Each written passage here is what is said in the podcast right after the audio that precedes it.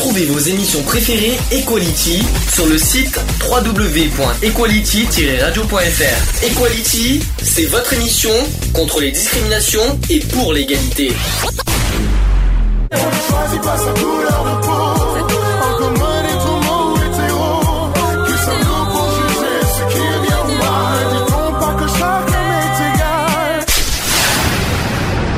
L'union fait la force. Equality, c'est le sujet du jour. Allez, on revient, on revient un peu au, au sérieux quand même. Euh, violence et euh, abus sur mineurs. Est-ce que vous connaissez déjà les quatre formes de violence sur les mineurs? Enfin, en, même en général, on va dire. Physique, morale. Alors physique, morale, non. Alors, physique, oui. Euh, violence psychologique, hein. Psychologique, ça pas fait deux. Morale. C'est Ouais. plus Sexuel, forcément. Ça fait trois. Il en manque un. Et sur Euh, les mineurs. tu- Et tu, et tu devrais le savoir. Euh, Angélique. enfin, même tous les deux, vous devriez le savoir. Parce que vous le vivez en plus, ça. Non, il y a un quatrième. Les violences sociales Non, Dans la maltraitance. c'est pre- presque ça. C'est plus autre chose. C'est sur les négligences. Hmm. Eh oui, là-dessus. Ah oui, eh oui, oui. par- oui. Donc on en pas. Donc on va faire. euh, je vais d'abord évoquer un, par un les, euh, bah, violences. Hein, donc euh, les violences physiques. Sachez que l'enfant est victime de sévices physiques, d'actes de torture et de barbarie aussi. Elle est celle que l'on découvre le plus rapidement, étant apparente sur le corps même de l'enfant. La gravité des lésions physiques ne dépend pas que de la violence des coups portés, mais aussi de l'âge de l'enfant. Plus on est jeune, malheureusement, plus on est fragile. Chez les nourrissons et les enfants en bas- âge, la quasi-totalité des actes de violence laisse des traces sur le corps. À vie, malheureusement. Alors, euh, au niveau loi, le- les violences euh, donc euh, physiques sont prévues dans les articles 222-7 et 227-14 du nouveau code pénal. Les violences habituelles sur un mineur de 15 ans, sachez que c'est puni par la loi. Vous savez, est-ce que vous savez de combien? C'est 5 ans, je crois. Ah non, alors là, vous Non, c'est 15 ans normalement. Euh, non, c'est plus que ça encore. Maintenant. Encore, euh, presque. Alors, euh, je vais. C'est 25. Alors, je vais essayer. Les violences habituelles sur un mineur de 15 ans sont punies de 30 ans de réclusion criminelle lorsqu'elles ont entraîné, entraîné la mort de la victime. Voilà. Jusque-là, vous suivez. Et elles sont punies de 20 ans de réclusion criminelle lorsqu'elles ont entraîné une mutilation ou une infirmité permanente. Jusque-là, vous suivez. Mhm. Et enfin, la peine sera de 10 ans d'empr- d'emprisonnement quand ces violences ont entraîné une ITT, donc l'incapacité temporaire de travail, et celle-ci est déterminée par un médecin selon la gravité du traumatisme constaté sur l'enfant. Donc supérieur à 8 jours et de, et de 5 ans, lors, euh, voilà, supérieur à 8 jours pour les ITT. Et enfin, la peine est de 5 ans lorsque ces violences n'ont pas entraîné une ITT de plus de 8 jours. Donc c'est compliqué, c'est en quatre parties, euh, donc ça peut être 5, 10, 20 ou 30. Tout dépend de la gravité. Et en plus, euh, plus de 10 ans, c'est un crime. Normal, quand il y a meurtre et mutilation, ça reste un crime. Les petits délits, c'est lorsque, euh, voilà, il n'y a pas, euh, c'est sans gravité, on va dire. Ça reste, 5 ans, vous, c'est faible quand même, 5 ans. Pour ce qui se passe, ouais. Moi, je pense que c'est très, c'est injuste, quoi. Généralement, il n'y a pas que ça derrière, donc il y a autre chose. Donc euh, généralement, c'est 5 ans plus plus. Plus, plus. Mm. Un petit peu plus. Non, mais plus plus dans le sens où il n'y a pas que euh, euh, il n'y a pas que la violence physique qui va avec. Mm. Il y a d'autres. euh, Alors là, je d'autres parle- oui, Parce que là, je parle que de violence physique Voilà. pour l'instant. hein. généralement, il y a d'autres choses qui vont se greffer derrière. Donc euh, généralement, on maltraite pas son enfant physiquement euh, pour le plaisir. Quoi. Ah oui, c'est C'est sûr. c'est qu'il y a toujours quelque chose derrière. Ensuite, les violences sexuelles. Donc ça, c'est la deuxième partie. L'Organisation mondiale de la santé définit la violence sexuelle comme tout acte sexuel tentative pour obtenir un acte sexuel ou commentaire ou avance de nature sexuelle ou aussi acte visant à un trafic ou autrement dirigé contre la sexualité d'une personne utilisant la coercition, scission plutôt, commis par une personne indépendamment de, sa relation avec la victime dans tout contexte, y compris mais sans s'y limiter le foyer le travail. C'est la loi qui dit ça. hein. C'est c'est pas moi qui le dis. hein. Donc en général, on estime qu'il s'agit d'une agression sexuelle sur enfant, quel que soit le comportement ou euh, l'affect éprouvé du mineur de, d'après vous quel âge? Majorité sexuelle, c'est combien? 15 ans. 15. Vous aviez, ça vous étiez au courant tous 16. Non, c'est 15. C'est 15, je crois, c'est pas 13, hein. C'est 15. C'est 15, 15. j'ai dit 16. Non, non, je pensais qu'à part 16, ouais, je pensais que c'était 15, euh... 13 ans, c'est pas en France. Je sais qu'il y a non, effectivement, 16 ans, 16 ans, je voulais dire. euh, c'est pas en France non plus. Non, c'est 15 en France. Ouais, Ça, bon. ça vous paraît jeune, 15 ans? Euh, oui.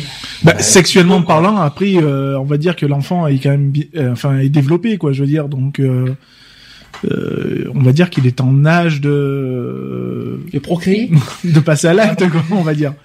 Mais c'est l'émancipation euh, sexuelle qui commence. Elle n'est pas complètement émancipée, mais c'est euh, la sexualité à, à 15 ans. Là, bon. Je suis pas je suis d'accord. hein. Et en plus, je suis pas tellement d'accord parce qu'on commence à à avoir des, des, des, des pulsions sexuelles à partir de 11, 12 ans, pas 15. Oui, bah, à Mm. 15, on, ouais. Tu sais, en grand 12 ans, c'est les premiers, euh, chez les plus jeunes, oui, oui. À 15 ans, on peut ça, ouais. Disons que je pense qu'ils ont pris une barrière un peu. euh, La puberté, peut-être Ouais, aussi. voilà. Ouais, ils se sont dit, voilà. on va Et mettre en 15 ans. ouais. euh, Tu Il y a disais 15 ans, on a peut-être assez de maturité pour, euh, pas suffisamment, a assez de, maturité pour faire des choix un peu plus éclairés qu'à, qu'à 11 ou 12. Attention, attention, question, euh, question un petit peu dérangeante. Quel était, euh, à quel âge vous avez eu votre première expérience sexuelle? Attention, ça... Moi, j'en avais 8. 8 ans? 8 ans. Euh, euh, euh, À 8 ans, on n'a on n'a pas le, la tri qui se me semble. Ah, bah, peut-être pour toi, mais. Il y a certains enfants, oui, quand euh, il y en a, oui. Et, euh, 8 ans, aventure sexuelle ou c'est parce que c'est autre chose? Non, je me suis fait faire une. euh, voilà, enfin une petite gâterie, quoi. à 8 ans. C'est toi qui reviens, euh, t'étais consentante envers lui ou... Euh, bah, Ah, moi, j'étais consentant. La personne féminine était consentante, donc euh, ouais. Oh, punaise, euh, les gens qui nous écoutent vont se dire, punaise, Lionel est bien précoce. Hein, euh, Laurent, Et chaud la peine. ouais c'est ça. Laurent, Moi, 13. 13, avec une fille bien sûr. Ah. Évidemment, Non, non, il a pris un caniche. Miss Angélique. Moi, ça a été tard. Très tard, vers l'âge de 18 ans et demi. Et demi, hein. Voilà, c'est 19 ans. un- c'est important ça, les demi. Hein. Et Geoffroy? Bah voilà, c'était, euh, voilà, assez- voilà, relativement tard aussi, donc. hein. Combien? Bah, je relativement tard, euh, mais je, je, je, je précise pas. D'accord, c'est ton droit, c'est pas une obligation. Hein. C'était bien, voilà, c'était euh, voilà, relativement, donc, euh, sans, Ok. sans être plus précis. Alors, euh, donc je rappelle qu'on estime qu'il s'agit d'une agression sexuelle sur enfant, quel que soit le comportement ou la fait éprouvé d'une mineur de 15 ans. Alors il y a deux points. Lorsque l'enfant est confronté à une situation sexuelle inappropriée à son âge civil, à son niveau de maturation psychique et à son degré euh, psychosocial et physique de, développement. Et aussi quand un adulte, mais aussi un mineur, a recours aux menaces, à la force, à l'autorité pour contraindre euh, un enfant à une activité sexuelle, donc pas loin du viol, si on peut, si on peut se permettre. Euh, la loi punit donc, vous savez quoi, au niveau sexuel? L'acte. Euh, les attouchements. bah, les- trop. Alors les attouchements, oui. Bon, ouais. Et, mais par contre, euh, les attouchements, mais, que là, mais c'est plus précis que ça encore. Il y a l'attouchement, mais euh, c'est plus... euh, La, pénétration, je crois. Voilà, je préfère mieux ça. Ah, ouais. C'est les attouchements sexuels lorsqu'il y a, lorsqu'il lorsqu'il n'y a pas de pénétration. Mhm. C'est presque ça. Mm. Ensuite, il y a le viol. Mhm. qui suppose un acte de pénétration sexuelle. C'est ça, Mhm. le, le viol. Euh, ensuite, il y a les simples propositions sexuelles, quelle qu'en soit la teneur, faites via Internet aussi, par exemple. Et là, il y en a beaucoup là-dessus. Là-dessus, on va beaucoup faire de coups de gueule. Euh, par un majeur à, à un mineur de moins de 15 ans sur un chat, un réseau social, notamment Skyrock je- et aussi Facebook. hein, je- C'est c'est un gros coup de gueule que je tiens à passer en, en ce moment. Euh, on en parlera après si vous voulez. Ensuite, il y a la corruption de mineurs. Par exemple, si un majeur tient des propos particulièrement choquants face à un mineur, même de plus de 15 ans, lors d'échanges sur Internet, et un délit plus grave que la simple proposition sexuelle. Et enfin, vous avez aussi le recours à un prostitué mineur. Mm. Vous étiez au courant de tout ça? Moi, Ou est-ce que vous l'apprenez? Oui, en tout cas, ça. Non, il y Non, a non, certains ça trucs qu'on tombe ça. Enfin, vraiment pour la corruption euh, par la parole, je, enfin, je suis, je suis content de savoir quand même que c'est que c'est euh, que c'est puni. Sachant que la corruption, c'est également même pour les plus de 15 ans. Hein. Ouais, ouais, mais- Il faut quand même le préciser ça. ouais, non, non, mais c'est faut pas regarder comment on parle à un mineur. Non, mais c'est euh, à la fois, c'est bien. Maintenant, euh, tant qu'on est sur les violences sexuelles, je voudrais reparler sur Internet. hein. Euh, moi, moi, j'ai un coup de gueule particulier, notamment les réseaux sociaux. Euh, Est-ce que vous comprenez que, que, que des enfants de moins de 15 ans soient admis dans les réseaux sociaux? Déjà, moi, je parle pour cause, parce que je connais certaines personnes euh, qui mettent un enfant sur Facebook, qui ouvre son compte Facebook Mhm. avec le nom et le prénom de l'enfant et qu'on met la date de naissance de la mère. Moi, je trouve ça pitoyable. Déjà, avec tout ce qui se passe dans le monde, euh, je trouve ça euh, que Facebook ne fait pas atten- attention à ça quand même. Vous savez à, quoi- à partir de, à partir de quel âge c'est autorisé Facebook? Euh, à partir de Le- 12 ans, non? C'est 13 13 ans. C'est très 13 bien. ans. Et Twitter? Je sais pas, je suis pas. Twitter, c'est 18. Ouais, mais la personne qui, qui est sur Facebook, elle est pas, elle a pas Après, c'est pas compliqué non plus de créer un, un compte Facebook en, en, trichant sur les dates de la date Oui, de oui, naissance. Voilà. Parce que la personne, Donc, Ouais, euh, vrai. euh, je veux dire, c'est à la portée de n'importe quel gamin, quoi. Je veux dire. hein, euh. Alors maintenant, je vais la aller personne plus loin que ça. Maintenant, je vais aller plus loin que ça. Facebook, on est d'accord. Maintenant, est-ce que vous avez vu les blogs de Skyrock? Euh, non. Alors, je- parce que ces temps-ci, euh, je m'occupe beaucoup du, du, blog euh, de notre asso. Et sachez que je voyais, je vois, et je ne le cache, et je ne, je ne, je ne plaisante pas, hein, il y a des mineurs de 12-13 ans qui s'affichent nus avec des photos sur Skyrock et il n'y a pas de modération là-dessus. Euh, Ouais. Là-dessus, euh, je- là-dessus, je suis très en colère euh, là, par rapport à ça. Je- J'en vois énormément des photos de profil, des photos sur les blogs, tout ça, des mineurs de 12-13 ans qui s'affichent euh, nus, euh, enfin nus, pas, pas pas en montrant leur sexe, mais Mm. plus euh, voilà, ils montrent leur corps, etc.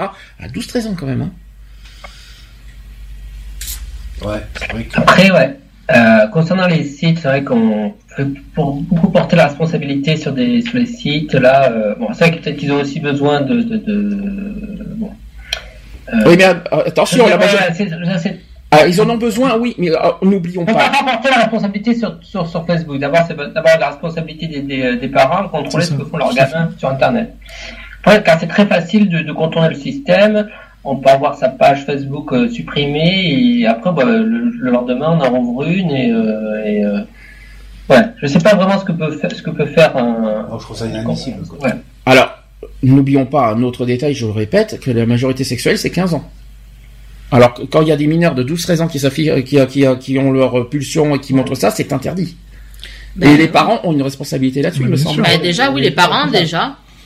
Les plus fautifs, c'est les parents, parce qu'ils devraient déjà surveiller leur enfant, Mhm. leur montrer comment on fait, parce que c'est comme si moi, mettons, je, je, dis à mon fils, euh, voilà, tu fais ce que tu veux, tu vas te, voilà, non, je suis désolé, on est là, des parents, déjà, on est déjà, on, a- on devrait avoir la tête posée, et déjà, euh, leur supprimer déjà les comptes pas avant un tel âge, quoi. Je veux dire, euh, moi, euh, je viens à savoir ça, je, je crois que je tue mon fils ou ma fille. hein. Je vous le dis d'entrée, je les tue. hein. Mhm. Parce que moi, il est hors de question de ça. Mhm. Et Tu as des pulsions meurtri- meurtrières? Pas meurtrière, Tu sais qu'il y en a mais beaucoup qui sont comme ça, notamment les parents. Les parents, ils réagissent comme ça. Non, mais bien ben, sûr. moi je suis, Ouais, mais- mais- moi ben moi je suis be- belle-mère plutôt, on va dire dans le sens parce que bon, j'ai quand même élevé l'enfant depuis l'âge de six, de six mois. Je sais de quoi je parle. Il y a certaines personnes aussi euh, que je vois et que je côtoie. Pour moi, c'est inadmissible. C'est c'est même pas leur laisser les enfants quoi. C'est déjà ils mettent leurs enfants déjà à eux en danger. Alors maintenant, si on parle des mineurs, alors je parle des sites de rencontres, des mineurs qui trichent sur leur âge, finalement, c'est la responsabilité de qui? Des parents ou du mineur? Bah, de, de, de, de toute Ah, façon, ça, parents, ça, reste les parents, puisqu'ils laissent l'enfant aller sur l'ordinateur. Donc, euh, s'ils sont pas derrière pour vérifier ce que fait l'enfant au niveau de la connexion, euh, de toute façon, euh, la responsabilité est jetée sur les parents. Enfin, pas que les mineurs, les parents sont responsables. Hein, le, Mais le mineur n'a pas une responsabilité aussi de tricher sur son âge? Ah bah, il le fait en tout La état. responsabilité morale, mais devant la loi, c'est les parents. Oui, parce qu'il le fait en tout état de cause, donc il, il sait très bien ce qu'il fait. Après, euh, juridiquement parlant, il n'est pas punissable. Quoi. Hmm. Tu peux pas le punir. Il est, il est pas touchable. Les, seuls- les seuls qui sont touchables, c'est les parents. Ça, c'est de... Et vous trouvez ça normal? Que ça soit que les parents qui sont punis euh, pour, pour Bah, une fois J'estime que t'es censé, t'es censé, euh, t'es censé montrer l'exemple à ton enfant, donc euh, euh, t'es censé lui donner une certaine éducation, lui donner euh, certains repères dans sa vie. Donc si c'est pour le laisser faire tout et n'importe quoi, euh, ta responsabilité, oui, elle est largement engagée, quoi. Alors, au niveau juridique, euh, je reste toujours sur les violences sexuelles. Sachez que le mineur qui est victime peut porter plainte lui-même. Mm. Je pense que vous étiez au courant. Ses parents peuvent aussi agir en son nom. Et les infractions sexuelles sur mineurs bénéficient des délais de prescription allongés. C'est-à-dire que la plainte peut avoir lieu des années après les faits. Est-ce que vous connaissez les, le- le- est-ce que vous connaissez le, le délai de prescription? 30. Non? Je crois que c'était 30 ans. hein. C'est plus que ça. Un an après, non? Non, c'est plus que ça, c'est plus que 30 ans déjà. je- donc. non, je- je- je crois- il- Alors, 25 C'est un peu plus. Alors c'est plus compliqué que ça. Je vais je, je vais donner les, euh, les, les faits. C'est que la victime de telles infractions peut porter plainte jusqu'à ses 38 ans. Dans les cas les plus graves, notamment notamment s'il s'agit de viol, d'attouchement sexuel commis lorsqu'elle avait moins de 15 ans, ou d'attouchement commis euh, par un ascendant, euh, une personne ayant euh, autorité, ou par plusieurs personnes. Donc ça peut être euh, 30 ans de moyenne. C'est-à-dire qu'on a jusqu'à 38 ans, jusqu'à l'âge de 38 ans pour porter plainte. Donc ça peut être plus ou moins 30 ans. hein. Oui. que- donc, Ouais, la prescription, c'est 20 ans à partir de ta majorité. Voilà, c'est compte, c'est ça. C'est ça. Et ça peut être Ouais. euh, et après ça peut être euh, après les faits, ça peut aller mais en tout cas 38 ans c'est le 38 ans c'est l'âge maximum pour euh, porter plainte. Alors aussi un petit détail, j'étais sur le site justement service public, le procureur de la République peut aussi, au nom de, de- de- justement de, la République, se, se- voilà, porter plainte au nom de l'enfant. Donc forcément, euh, Alors, c'est ouais, voilà. Alors maintenant, techniquement, je vais essayer d'expliquer, c'est plus compliqué. Alors, euh, jusqu'à 38 ans, jusqu'à ses 38 ans, lorsque c'est de la, euh, le viol et l'attouchement sexuel euh, commis lorsqu'elle avait moins de 15 ans, donc moi, je, Mhm. minorité sexuelle. Mhm. Et après, le dépôt de plainte peut se faire jusqu'aux 28 ans, donc moins, Mhm. euh, de la, euh, dans les autres cas d'infraction sexuelle, donc dans les délits, euh, dans les délits mineurs. Voilà, Ouais. c'est plus compliqué. Et le viol d'un mineur de plus de 15 ans est puni de combien d'après vous? Je sais pas. Le, le viol d'un mineur de plus de 15 ans. hein. Mhm. Donc euh, avec majorité sexuelle. Ah, euh, c'est ce qu'on appelle les 15 ans, détournements ouais. finalement. Donc on rentre dans finalement dans le détournement de mineurs. Vous savez combien c'est puni? Pour le viol, C'est oui pour le viol. oui. pas, c'est- c'est la- euh, Le Ah, viol est un 15 ans. crime, hein, n'oubliez pas. Mm. Donc qui dit crime dit Bah, Combien plus, bah, plus de 10 ans. plus de ça 10 ans déjà. ouais, Mhm. 15, C'est 15, oui, exactement, c'est ça. ouais. Donc euh, le, le viol d'un mineur 15 de ans plus de de 15 ans est puni de 15 ans de prison. Et les attouchements sexuels sont punis de combien? Toujours sur un un mineur de plus de 15 ans? 10 ans, non? Ouais. Moins, Attouchement sexuel, euh, c'est c'est un délit. C'est 5. C'est Cinq. 5. Effectivement, c'est 5 ans, 5 ans d'emprisonnement dans le même cas. Alors si la victime maintenant, euh, alors là c'est euh, dans, dans un autre cas, si elle a moins de 15 ans maintenant, C'est 30 ans de réclusion criminelle. non. Non. Malheureusement non. Euh, bon, 20. Au moins 20. C'est 20. Ouais. Le viol est puni de 20 ans et les attouchements combien? On double hein, par rapport au... Ah, ben, euh, ah ben 10, hein. C'est 10 ans. Mhm. Et combien d'amende Voilà, après, euh, Alors, ça. Non, réellement, je sais pas. 150, 150 000 euros Ah oui. d'amende. ouais, ouais, Vous- Est-ce que vous étiez au courant de ça ça, a changé. Il y a beaucoup de choses. qui ont Ça a changé parce qu'il y a eu une loi qui est passée, c'est ça, Mhm, encore des C'est lois ça, ouais. Tu, euh, tu, tu les as... C'est pour ça que moi je te dis, euh, Attention je- parce qu'on parle des, min- des mineurs, on parle pas des, des vielances faites aux femmes, mais est-ce que c'est une violence euh, dans Non, tous non, les cas? bien, bien, bien- enfin moi je te, je te parle en, en certaines, certaines choses en, en connaissance de cause. Euh, quand je te disais 30 ans de réclusion criminelle, c'est moi ce que j'avais entendu euh, lors d'un procès. euh, voilà. Alors en outre, Concernant la, ouais, et concernant l'amende, est-ce que c'est, est-ce qu'on sait si c'est, euh, c'est une amende qui est versée à la victime ou qui est versée Alors en fait, t'as un, fond, public t'as, t'as un fonds de garantie, euh, ce qu'on appelle le fonds de garantie qui, euh, qui, qui verse à, à la victime, et après c'est à l'accusé de rembourser le fonds de garantie. C'est comme ça que ça fonctionne. Donc, ouais, une dédommagement à la victime. C'est ça. quelque chose à dire, Angélique, je te vois sourire. Non. Vas-y, vas-y, c'est quand même ton sujet, tu, tu- je sais que... Bah, de toute façon, euh, moi j'ai rien à cacher. De toute manière, maintenant j'arrive mieux à en parler. Euh, c'est vrai qu'au début j'avais fait un blocage pour ça, sur ça, et que j'interdisais tout homme de me toucher parce que j'ai eu justement ce style-là avec mon papa. C'est Quand tu étais enfant, on est d'accord. Voilà, hein quand j'étais enfant, mon père il a pris euh, 15 ans de prison ferme Mhm. et justement euh, il y a eu un dépôt de garantie comme euh, Lionel dit. euh, c'est vrai qu'on a touché des dommages et intérêts Mhm. euh, les trois enfants quoi. Et euh, vous avez que vous avez touché à la dès À la- notre majorité. Ah, d'accord. Voilà. Bon, je vais pas te demander combien, ça c'est privé, mais mais euh, est-ce que tu veux Est-ce que alors je sais que le viol est, est un sujet délicat, je dis franchement, et on, on en a parlé un petit peu déjà la semaine dernière, mais euh, est-ce que est-ce que c'est quelque chose que que vous voulez en parler euh... alors, c'est, Je sais que c'est délicat, je ne le cache pas. Moi, je, personnellement, j'ai jamais été victime de viol, donc je, je suis mal placé pour euh, pour euh, témoigner de ça. Mais est-ce que vous voulez en parler euh, Est-ce que vous comprenez d'abord pourquoi un parent viole son enfant? Parce que déjà, il est taré. Moi, je, je l'avoue, je le dis. Parce que déjà, il n'est pas tranquille dans son cerveau. Hein. Hmm. Parce que si tu fais ça, c'est qu'il y a un problème dans ta tête, quoi. Il il y a un gros problème, quoi. Hmm. Ouais, mais le problème c'est que euh, l'enfant après il est marqué à vie pour ça. Oui, il, il est il, marqué a- à vie, il est mais- détruit à vie, c'est ça le pire. La personne qui fait ça sur son enfant, c'est que vraiment, il est pas tranquille du tout, quoi. Parce que vraiment. Euh, Enfin moi je me- moi, je m'inquiète plus pour la le, prison, quoi. moi je m'inquiète plus pour l'enfant qui a été victime que pour Moi, le parent qui est complètement vie, cinglé. Hein. Je vous dis franchement. Hein. Parce que le non parce que moi je m'inquiète plus pour l'enfant voilà qui a été qui est victime Ben, de ça. un enfant, en fait, qui est victime de ça, a du mal à déjà en parler, Oui. a du mal à se confier, Mhm. Euh, Encore moins de l'oublier. moins de l'oublier parce que c'est vrai que même si j'ai essayé de le mettre de côté et essayer de faire quand même ma vie un peu en tant que femme et mère au foyer, c'est vrai que ça a été très dur. Euh, je veux dire, euh, voilà, je veux dire après, je me suis dit, c'est pas mon père qui est devant, mais c'est mon mari, quoi, avec qui, euh, voilà, j'ai envie de peut-être fonder ma famille. Et c'est vrai que pendant des années, j'ai fait des cauchemars sur ça. Je veux Il y a- dire, euh, j'en parlais pas. J'allais voir un psychologue, hein, je m'en cache pas. La psy, c'est elle qui prenait les, les cachets parce que je parlais pas. Mhm. J'ai pas parlé à ma famille d'accueil. J'ai pas parlé à ma mère. J'ai parce que ma, ma mère, je, je savais très bien, elle aurait pu bouger, mais sachant que mon père était beaucoup violent, physiquement et moralement, il frappait. Euh, il était sous l'emprise de l'alcool, hein, parce que quand on sait, euh, ça on sait tous, on se le cache pas. Euh, et euh, du coup, c'est un jour que je devais aller un week-end chez mes parents, ben, j'ai sauté d'un balcon. Mhm. Et c'est de là que j'en ai parlé.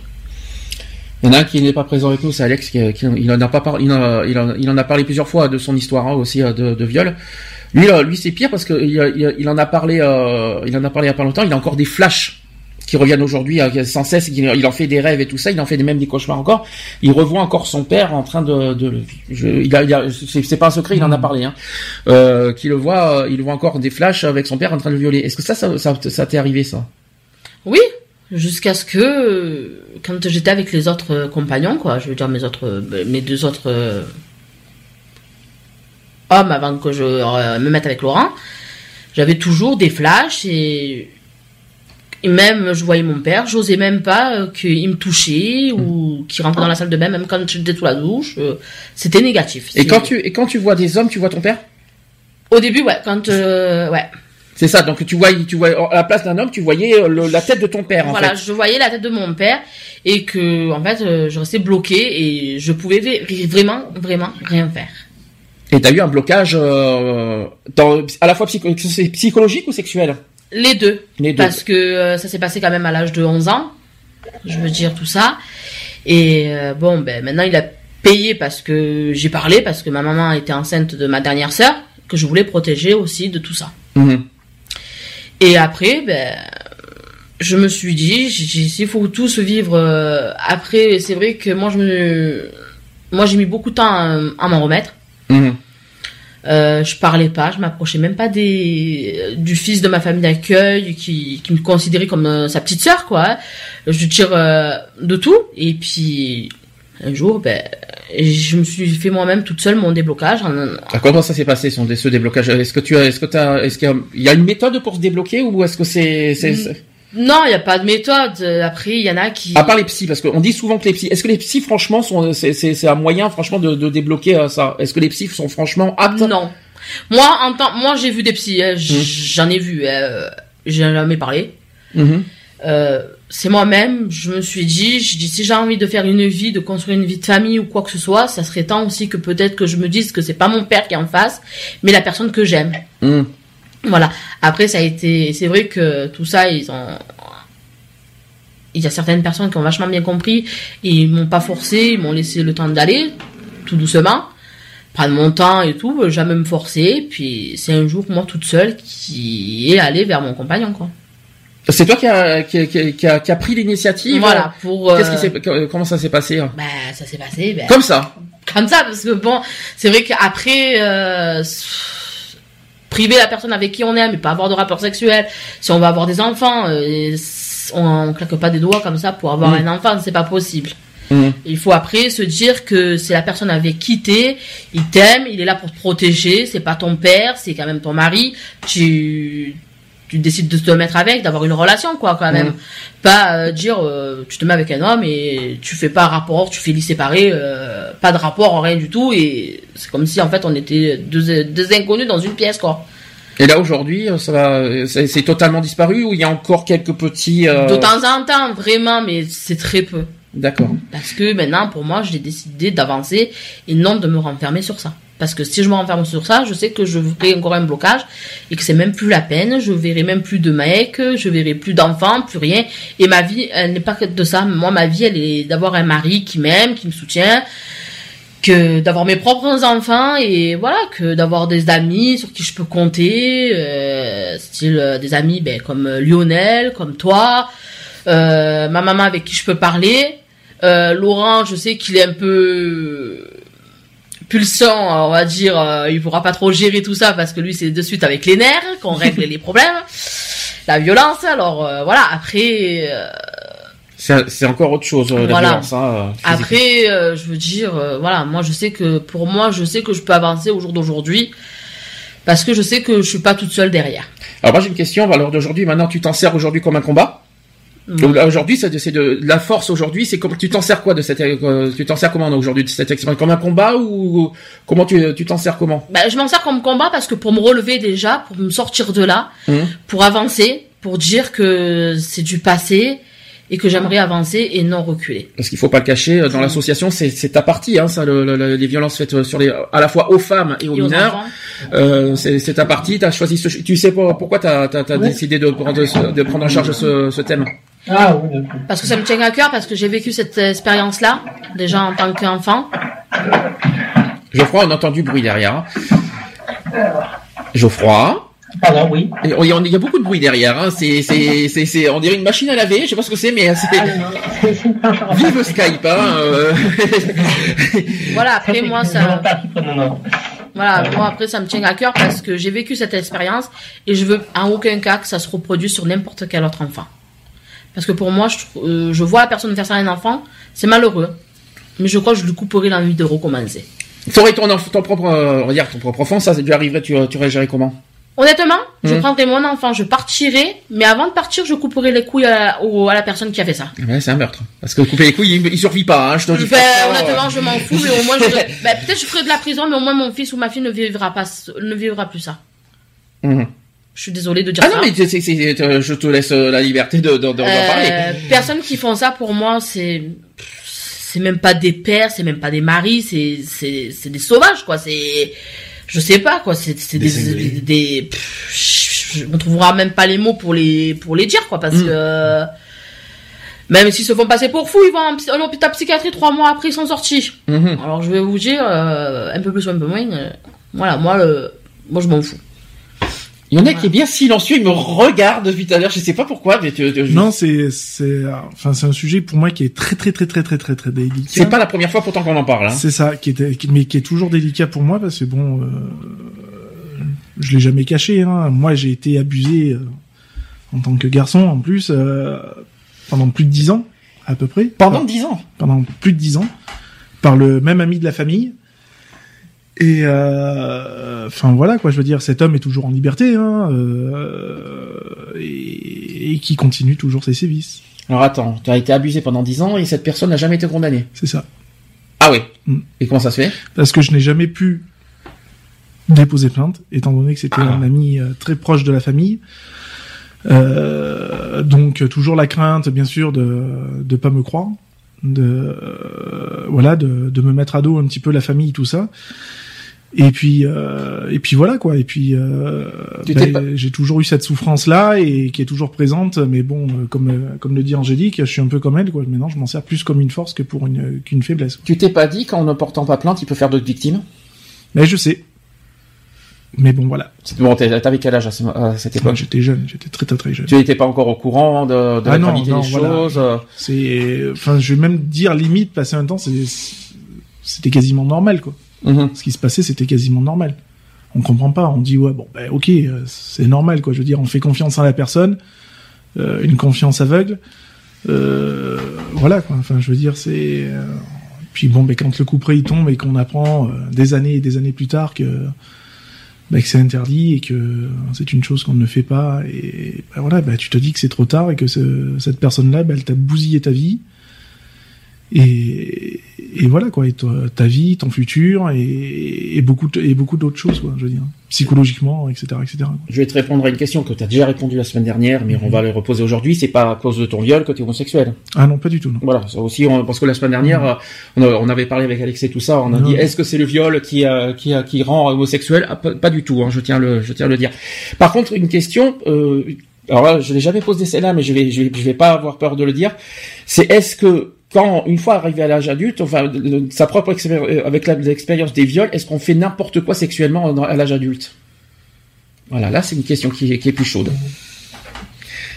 Euh, des, faire n'importe quoi, euh, vraiment. euh, J'en connais un qui est dans ce cas-là. Je ne le citerai pas, il n'est pas là, donc euh, je peux pas, je ne peux pas le dire. Mais est-ce que dans ce- si vous connaissez cette personne, que, si vous savez comment il fonctionne, etc. Est-ce que ça, est-ce qu'on peut être déréglé, on va dire psychologiquement, euh, et en, fais- en faisant n'importe quoi sexuellement suite, à, voilà, à ce. Moi, à je ce viol? pense que psychologiquement, oui, si les si le travail n'a pas été fait, quoi. Je veux Mm. dire, si, euh, enfin, moi, j'ai j'ai eu un travail parce que bon, euh, j'ai été abusé, mais euh, bon, j'ai d'autres casseroles derrière moi. Euh, puisque j'ai été accusé moi aussi de viol sur mineur de moins de 15 ans. C'est pas à cause de ton viol, ça. hein. Non, ça, ça a aucun. C'est un truc qui faux, ça. Voilà, ça, ça a aucun rapport. Donc, euh, c'est pour ça que c'est un truc qui est, qui est assez délicat parce que bon, euh, même s'il y a toujours une instruction qui est en cours euh, euh, de révision de procès, etc., etc., euh, il faut le vivre. Je veux dire, c'est c'est quelque chose qui est pas facile à vivre. De porter l'étiquette déjà de violeur, c'est c'est énorme. Euh, dans le sens que d'avoir été abusé, ça bousille une vie, Mhm. mais d'être accusé en plus de viol, ça bousille encore plus. Quoi. Je veux dire, c'est voilà. Donc, euh, moi, je sais qu'il y, a- il y a eu un travail qui a été fait énorme avec des psychologues, des psychiatres, etc., etc., euh, qui ont pu justement euh, me faire comprendre beaucoup de choses et que et puis aussi euh, notamment me me blanchir euh, sur certains points. Donc, du coup, ça me permet d'avancer sans garder cette étiquette de de violeur. Non, parce que en fait, je, je, je- ça ne veut pas dire qu'on va devenir violeur plus tard. C'est pas Non, du tout ce que ça- la question que j'ai posée. C'est-à-dire que moi, ce qui, je, je, je connais l'expérience d'une personne. Je suis obligé Mm. de parler de, de. Il aurait été là. Il, je pense qu'il aurait, il aurait pu poser la question, mais il n'est pas là. C'est-à-dire que pour moi, psychologiquement, on est tellement affecté par ça qu'on- que, c'est- que une fois majeur, psy- on fait n'importe quoi. On peut devenir sadomaso, on peut faire, euh, on peut, on peut faire du fouet, faire des, tout ce que tu veux, et puis euh, demander, faire avoir des expériences sexuelles, on va dire très hard, etc. À cause de ça. Ouais, Moi, je voudrais savoir si c'est ça. Psychologiquement, il faudrait que cette personne-là aussi. euh, euh, c'est vrai qu'on dit ouais, c'est facile de dire les psys, les psys, les psys, mais bon, euh, il y en a des bons, il y en a des mauvais. Hein. Il y a Mhm. des- il y, a des gentils, il y a des cons. Euh, moi, j'en ai vu, j'ai vu toutes sortes de de psys. Hein, euh, et puis moi, franchement, ils m'ont beaucoup aidé. Donc, je pense que ça peut aider justement d'en parler surtout en plus avec des personnes euh, neutres, donc on va dire extérieures, hors famille, hors, hors tout, pour justement essayer de comprendre le comment du pourquoi, pourquoi je réagis comme ça, pourquoi euh, euh, bah, de temps en temps je suis attiré par euh, par des trucs un peu sado, pourquoi je suis Mm. attiré voilà par des des trucs qui sont pas euh, qui sont pas forcément représentatifs de moi quoi je veux dire. Et euh, et je pense que de faire un travail comme ça ça ça peut permettre à à trouver à trouver déjà certaines clés et surtout à trouver certaines réponses euh, peut-être d'un passé euh, d'un passé quoi Angélique, mais question autre chose. T'as pas eu de dégoût des hommes à une période? Pardon? T'as pas eu de dégoût des hommes par rapport à ça? Si, parce que euh, pour moi, euh, comme il dit Lionel, c'est vrai qu'au début, on pense que c'est un jeu, quoi. Mm. C'était normal que ce que les personnes. Mais dégoût des hommes, oui, parce que je, parce que bon, euh, je veux dire, j'ai mon frère aussi, je dirais, Euh, mais euh, c'est vrai que je m'approchais plus, plus du tout d'aucun mec, euh, plus rien, quoi. Je veux dire, euh, pour moi, les mecs, j'avais envie tous peut-être de les tuer les uns derrière les autres. Je veux dire, euh, qu'il n'y en a au plus aucun sur Terre. Et c'est pas pour autant que t'es devenue lesbienne. Non, je suis pas lesbienne. T'as jamais eu d'expérience avec une femme non plus. Non. Non. Non, mais c'est- c'est pour expliquer que le viol n'a rien à voir avec l'homosexualité. C'est pour ça que c'est pour ça que j'insiste sur C'est- ça. C'est c'est malheureusement c'est surtout ce qui ressort sur les au niveau des tribunaux quoi. Hein, Mhm. Je veux dire hein, quand on est euh, quand on est accusé ou même témoin de de, de sévices sexuels ou, ou quoi que ce soit, on a tendance à dire ah ben oui mais c'est pour ça que vous êtes homosexuel, c'est pour ça que vous avez reproduit euh, euh, les actes puisque euh, moi ce qu'on m'a ce qu'on m'a reproché euh, en euh, quand j'ai été jugé, c'est justement d'avoir reproduit ce que j'ai vécu moi. Donc euh, je dis mais C'est ça. C'est ça la question Donc, que je voulais poser. euh, alors, on peut inconsciemment le, le reproduire puisque c'est malheureusement c'est c'est quelque chose qu'on ne contrôle pas et euh, et qui est très difficile de toute façon à contrôler même euh, avec beaucoup d'expérience et beaucoup d'a- d'aide euh, psychologique et autres. Euh, c'est pas évident. Euh, voilà, donc euh, les juges s'appuient surtout sur ça, quoi, sur Ouais. justement dire euh, donc vous avez été victime, donc euh, C'est pour ça que vous êtes passé à l'acte. C'est pour ça que non, non, c'est pas. On peut pas savoir à 100% de toute façon. Euh, voilà, moi je je sais que j'en veux beaucoup à certaines personnes. Euh, je m'en veux déjà à moi aussi. Euh, donc voilà quoi. Je veux dire, c'est euh, c'est comme ça. Mais après, bon, la vie continue et il faut savoir euh, s'armer pour euh, bah, pour aller de l'avant. Hein. Moi, je veux dire, hein, j'ai eu euh, depuis mon accusation, ben oui, fut un temps, j'ai eu peur des, des enfants. Je le cache pas, j'ai eu peur d'approcher des enfants, j'ai eu peur de parce qu'on m'a collé cette étiquette qui n'est pas la mienne et, et voilà quoi. Donc euh, ça fait ça fait flipper quoi. Qu'est-ce que vous recommandez si un, un- enfant euh, à son tour est victime de viol vous, vous, vous recommandez quoi? Il faut pas attendre. Il Mhm. faut qu'il parle de suite, même euh, si ça fait mal. C'est en parler à la personne, euh, au second conjoint, euh, en parler aussi à la, voilà, aux instituteurs, à n'importe qui, quoi. Je veux dire, hein, faut pas hésiter de de le dire, mais d'entrée, quoi. Je veux dire, faut pas laisser, c'est anormal. C'était, c'est, c'est des pratiques qui sont anormales et qui sont interdites. Donc, c'est pas un truc, c'est pas un jeu, quoi. Je crois qu'il est bien silencieux. Tu veux, tu Oui, veux- tu oui, veux- non, mais j'ai écouté témoignages. Alors, ben, pour compléter, alors, moi je suis sur le site service public pour euh, dire qu'effectivement, pour le signalement, il y a le 119. Hein. Donc, c'est même si on est témoin d'ailleurs, euh, si on soupçonne raisonnablement ou si on est témoin de, euh, d'un, voilà, quand, quand, si on soupçonne qu'un enfant est en danger, effectivement, là, il faut le reporter. Hein. Donc, de toute façon, il y a le 119. Après, les, je dirais, bon, par, euh, bon, je n'ai pas vécu ça. Hein. Euh, après, pour un enfant, euh, c'est vrai que pour le rapporter, je dirais, ouais, il y a les, il y a les instituteurs, il y a les professeurs, il y a les infirmiers. Je pense qu'il y a quand même des figures d'autorité euh, dans le monde éducatif à l'école qui, qui, Mais pas aux parents. Parce que depuis- ouais, qu'on estimer digne de confiance justement là, si un enfant est à, même voilà, que ce soit euh, de nature sexuelle ou pas, mais si un enfant est victime de violence, il faut vraiment euh, encourager ses enfants à en parler à, à justement à leurs professeurs, leurs instituteurs. Quoi. Et je pense que ils sont souvent d'ailleurs peut-être les preuves. Mais ouais. Et, euh, Donc, euh, en cas de, si vous- de viol, on va dire par une tierce personne, il faut en parler aux parents. Et si jamais c'est un parent, lui-même, il faut en parler à qui? Mais, Aux euh, instituteurs aux instituteurs, à, à une, à, à une personne majeure euh, hors euh, hors milieu euh, parental, quoi. hein, je veux Ouais. dire. Donc euh, voilà, même aux grands-parents, hein, on peut tout à fait en parler aux grands-parents. Oui, mais hein, est-ce que les grands-parents vont croire? Ouais. Ah ah. C'est logiquement. moi je pense que même euh, si, admettons, c'est le père qui vient faire ça sur son enfant, Il faut demander à la mère. Il faut dire à la il mère. faudrait, il faudrait que la personne, l'enfant, aille vers la mère aussi. Mhm. Et pas se sentir peut-être rejeté parce qu'ils peuvent. euh, c'est vrai, on a peur peut-être de blesser nos parents aussi, de, de dire ça, de blesser la, la personne avec qui on vit, les personnes avec qui on vit et tout. Que moi, c'est vrai que j'en ai pas parlé à ma mère et bon, ben, je me suis mordu sur les doigts, mais bon, j'ai fini par parler avec quelqu'un d'autre. Mhm. Et C'est quoi, ami euh, C'est quoi? Non, non, c'est directement euh, à ma famille d'accueil. J'ai dit, je veux pas aller chez mes parents. Elle m'a dit pourquoi. Je lui ai expliqué. Et de là, je suis allée voir euh, la gendarmerie de la Javie. D'accord. Et c'est monsieur. Bon, maintenant, il est plus là, il est à la retraite. Et euh, que, franchement, je remercierai du fond du cœur. Parce qu'il a été là pour me soutenir, m'aider. Il m'a écouté. Et dommage qu'il n'est plus là pour écouter certaines choses ou aider encore les personnes. Moi, il m'a amené voir un gynéco. On m'avait dit de voir une femme et qu'on me met un homme devant moi en sachant que j'ai vécu ça par rapport à mon père. Je suis partie en, pleurant, en courant. Et c'est vrai que le policier quoi de, de la Javie, monsieur, bon, je sais pas si je peux citer son nom, hein, mais bon, qui restera toujours anonyme et que j'aurai toujours un respect pour lui, a fait le nécessaire pour que ce soit une femme qui soit là et qui a pris ma défense. Alors après, euh, il y a Geoffroy, Geoffroy, il a dit euh, quelque chose de très important, c'est le 119 effectivement, euh, qui est une ligne d'écoute anonyme effectivement. Si on a besoin psychologiquement d'en parler, de voilà d'évacuer euh, une souffrance, il y a cette ligne là qui est qui est fait pour justement pour accompagner euh, les victimes. euh, voilà, c'est vrai que le, le- le 119 c'est pour les mineurs ou c'est pour la, la violence faite aux femmes, c'est 118, je sais plus. euh, Alors, en tout car moi, 119, je suis pour euh, enfants en danger. hein, comment le signaler hein, sur le site du service public. hein. Il disait aussi effectivement que ça peut être un courrier au président du conseil départemental.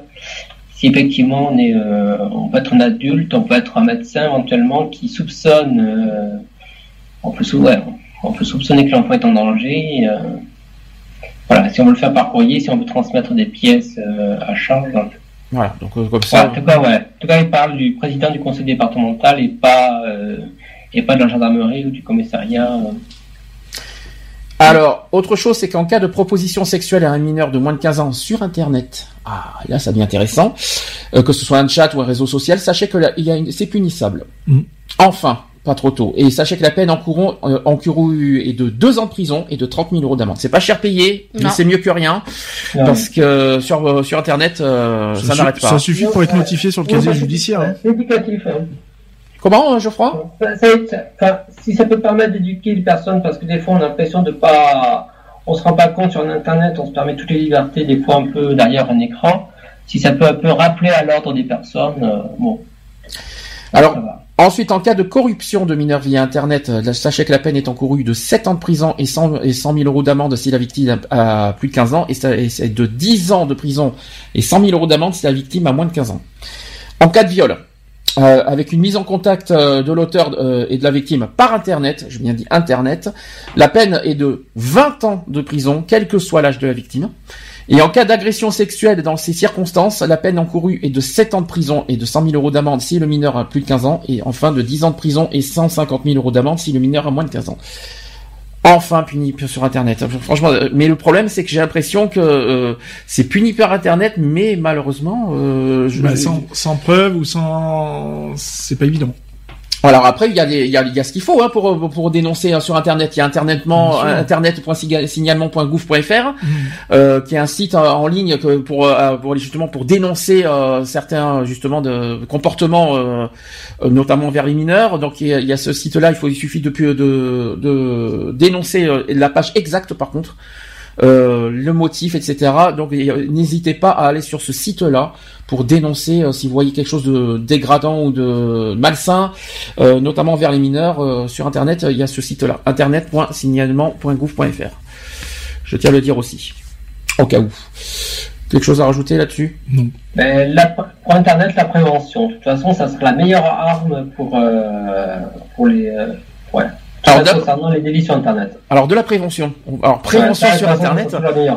Prévention sur Internet, c'est très simple. C'est qu'on a dit euh, que, le- que les parents sont quand même, ont quand même une responsabilité. Il y a le contrôle parental de toute façon, donc euh, on va pas, on va pas, on va pas dire sans cesse ces choses.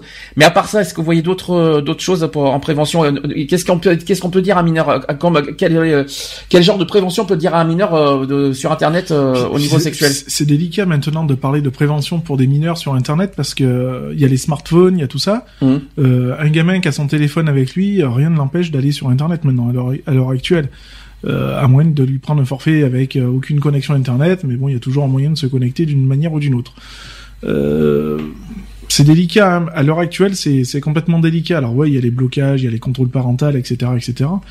Quand ils sont pas forcément détournables. hein, Il n'y a pas de blocage sur smartphone, effectivement. hein. Il n'y a pas ce blocage-là. Il y a- pas ce blocage-là, donc voilà, ça reste délicat, quoi. Je veux dire, c'est un smartphone est beaucoup plus vulnérable qu'un ordinateur. hein. Donc, euh, Enfin, prévention, euh, par exemple, euh, je parle d'un mineur, on va dire moins de 15 ans, hein, on va pas dire plus de 15 ans, euh, même si le détournement de mineurs existe dans tous, à tous les âges, enfin, euh, en- étant mineur. Mais ce que je veux dire par là, c'est que euh, prévention dans le sens, euh, voilà, de faire attention à qui on parle. Il faut pas non plus donner sa, euh, voilà, donner sa confiance à un inconnu. Euh, on va pas, voilà, et surtout à un certain âge, si c'est possible, même à 30 ans, euh, excuse-moi, euh, excusez-moi, mais un mineur de 12 ans euh, dragué par un mec de 30 ans, excusez-moi, mais c'est ça reste dangereux quand même. Euh, je sais pas, je sais pas comment expliquer, mais il faut faire attention à qui on donne sa confiance, à qui on comprend, et puis il faut pas non plus euh, se dire, voilà, sur internet, on connaît une personne, tiens, je vais, euh, je vais le rencontrer, tout ça. Non, non, soyez pas- vraiment prudent là-dessus c'est pas parce, que, qu'on fait une demande d'amis que ça y est, c'est la fête du slip, quoi. hein, je veux dire. ou que tu le connais. Voilà, c'est ça. Ou que, ou que tu es avec ou je sais pas quoi. Mais euh, quand on connaît surtout que sur du virtuel et ça là-dessus on, a largement fait euh, un sujet sur ça. Euh, sur du, virtu- du virtuel il faut se dire un truc- tant que c'est virtuel on ne connaît pas les personnes on ne sait pas sur qui on tombe. Quel que soit l'âge quelles que soient les personnes etc surtout qu'en plus il y a des faux prof- des faux profils de partout. Ouais. et ça là-dessus il faut faire très attention. C'est ça. est-ce que vous avez quelque chose à rajouter là-dessus? Est-ce que j'ai dit quelque chose? Est-ce que j'ai dit des choses ou est-ce que vous voulez rajouter quelque chose? Non, pour moi, c'est bon. C'est bon. C'est bon? Bon. C'est bien. Alors, on va passer aux violences psy- psychologiques. Alors, le mineur est soumis à des violences verbales, dites psychologiques, telles que les insultes, les menaces, les terreurs, les humiliations, ou encore l'absence totale de lien affectif ou de parole. Donc, c'est la forme de maltraitance la plus difficile à détecter, alors que le ralentissement sur le développement euh, psycho-affectif de l'enfant peut être aussi grave que les conséquences de violences physiques. Cette forme de violence est plus souvent associée aux autres formes de maltraitance. Sachez qu'une violence physique va entraîner une terreur psychologique et une peur des coups, et d'autant plus que la plupart des actes physiques violents sont accompagnés d'insultes et d'humiliations. Voilà le, le terme des violences psy- psychologiques. Est-ce que vous avez été victime de violences psychologiques en étant enfant? Et dans tout, alors c'est pas uniquement euh, sexuel, hein, tout ça, mais dans tout, euh, vraiment euh, violence, euh, voilà, des, des insultes, voilà, de, de rabaisser au plus bas niveau euh, de l'échelle, notamment à l'école, hein, c'est ce qui arrive souvent. Les camarades de classe qui vous, qui vous nez, qui voilà, qui vous insultent dans, dans tous les sens du terme parce que t'es différent, etc. Voilà, c'est ce qu'il faut se dire aussi. Ça compte quand on te dit que t'as jamais été, que t'as été un enfant non désiré? Ça compte? Ah, ça compte, bien sûr. Voilà. Ah, c'est verbal, ça, bien, euh, euh, qu'on le, qu'on le veuille ou non. Oui, si, si, ça. Et puis ça, c'est, c'est à vie, ça. C'est ça. Pourquoi tu dis ça? Bah, Parce que je sais de quoi je parle. Donc Ah. euh, voilà. Bah moi je l'ai, moi on me l'a claqué dans les dents. Hein, de Mm. toute façon que j'étais un enfant non désiré et, et voilà quoi. Hum, Donc euh, bah, je vis avec quoi. hein, je veux dire. C'est comme ça. Miss Angélique. Hum Je te vois, hein, je te vois, je, te- je vois tes réactions, tes yeux, de, de- comment tu tournes. Vas-y, ré- réponds. Non, parce que pour moi, c'est dégueulasse, c'est pathétique de dire ça à son propre enfant, Mhm. de dire qu'on t'a pas voulu. Dans ces cas-là, si tu n'as pas voulu euh, l'enfant, je vois pas pourquoi tu vas te mettre à faire un rapport sexuel pour tomber enceinte, pour avoir un enfant et le mener jusqu'au bout de ta grossesse. Mhm. Moi, si j'ai un enfant, je le fais, même si ce soit une fille ou un garçon. Je parle de quoi C'est parce que euh, j'ai une personne qui a voulu faire euh, le troisième enfant pour avoir une fille. Et qu'au jour d'aujourd'hui, elle le dit toujours haut et bien fort, qu'elle veut une, qu'elle a toujours fait le troisième enfant pour avoir une fille. Mhm. Et ça, euh, la personne, euh, pour moi, je trouve ça pas une mère. Je trouve ça dégueulasse d'une mère. Euh, je veux dire, tu as, as voulu, l'enfant est là, même si c'est un garçon, tu l'acceptes tel qu'il est, comment il est, et tu fermes ta bouche, tu vas pas lui dire je t'ai pas voulu, oui j'ai fait le troisième enfant pour la fille, ou non, t'es pas désiré, voilà. Pour Mhm. moi, c'est c'est dégueulasse de la part d'une mère. Autre violence psy- psy- psychologique, je l'ai dit, euh, c'est par exemple si tu es différent. C'est ça. Euh, voilà, tu es différent, t'es, t'es, t'es un handicapé, t'es un moins que rien, t'es ainsi. Voilà, ça c'est, psychologique. bien sûr. euh, tous ces genres de choses. Alors, on dit ça à un enfant, ben malheureusement, qu'est-ce qui, qu'est-ce qui devient Regardez euh, toutes les émissions qu'on regarde, euh, Pascal le grand frère, tout ça. Hein euh, c'est pas pour rien. Euh, bah, tu es isolé, tu es, euh, tu es renfermé. Tu, euh, voilà, c'est ça les conséquences. Hein. Faut faire très attention à ce qu'on dit à un enfant. euh, Dans tous les sens du terme, que ce soit euh, voilà non enfant non désiré, etc. Parce que la- les conséquences sont sont terribles après. Euh, on, on quitte l'école, euh, on reste sur, on est euh, figé sur Internet, on ne veut pas travailler, on veut pas s'en sortir, on veut pas, on fait, on, on rentre dans la délinquance aussi, il faut quand même le dire aussi. Donc euh, faire très attention à ce qu'on dit à un enfant. Un enfant est fragile dans tout, et, et puis ça marque aussi euh, à l'adolescence. À l'adolescence, c'est- c'est pire, hein, parce que quand on dit ça à un enfant, imaginez le passage à l'adolescence. hein. c'est euh, la construction d'un enfant. Euh, Le moindre mot de toute façon a toujours un impact destructeur hein, de toute Mm. façon, hein, qu'il soit euh, du style ouais euh, t'es con, t'es enfin ça voilà. encore, ça passe. Ouais non mais ça, ça a toujours un impact quoi. Je veux dire où euh, Quand on te dit que t'es gros, quoi. Moi je, Ah, je- ça, je suis d'accord. Voilà, moi ça oui. j'ai j'ai des fois où euh, pour mon fils quoi, je veux dire des fois pour le remettre un peu d'aplomb et tout, j'ai tendance à avoir des paroles un peu sèches et je vois l'impact que ça a sur lui quoi. Je veux dire donc euh, ça le Enfin, il me regarde bizarre, tu vois, et il dit, oh... donc tu te dis, ouais, mentalement, t'as, t'as, t'as tapé, t'as tapé quelque chose, quoi. Alors après, je, bon, bien sûr, après, je, euh, je calme la chose en lui expliquant que, ouais, j'ai peut-être dit ça, mais bon, que c'est pas, euh, enfin voilà, quoi. Il y a, il y a, c'est surtout pour lui faire comprendre certaines choses, quoi. Je veux dire, je vais pas lui dire, ouais, t'es un bon pour rien, euh, voilà, quoi. D'accord. C'est, euh, il y a certaines paroles qu'il faut faire quand même attention. Euh, alors, ce que je voulais dire moi, concernant les euh, violences psychologiques, c'est que c'est que des fois les parents ne vont pas vont pas prendre conscience, ne vont, ne vont pas le faire volontairement, ils vont pas faire exprès euh, d'avoir le mot qui blesse un enfant. Bien sûr. Euh, ouais, c'est ça le problème. C'est difficile de juger. Hein. C'est ça, c'est ça, parce qu'on est, on n'est pas maître. euh, Je, euh, je vais même dire limite, on n'est pas maître de, de nos paroles, quoi. Je veux dire, généralement, même quand on est en colère, on a tendance à dire des choses que, ben voilà, ça sort, mais qu'on ne, qu'on ne gère pas, quoi. Je veux dire, et qu'a- qu'après par la suite tu regrettes. Euh, je veux dire, mais le tout, c'est de, bon, c'est surtout de s'en rendre compte, quoi. Je veux dire, moi, je vois, hein, euh, j'ai fait pleurer une fois mon fils et je m'en suis, je m'en suis mordu les doigts plus d'une fois, quoi. hein.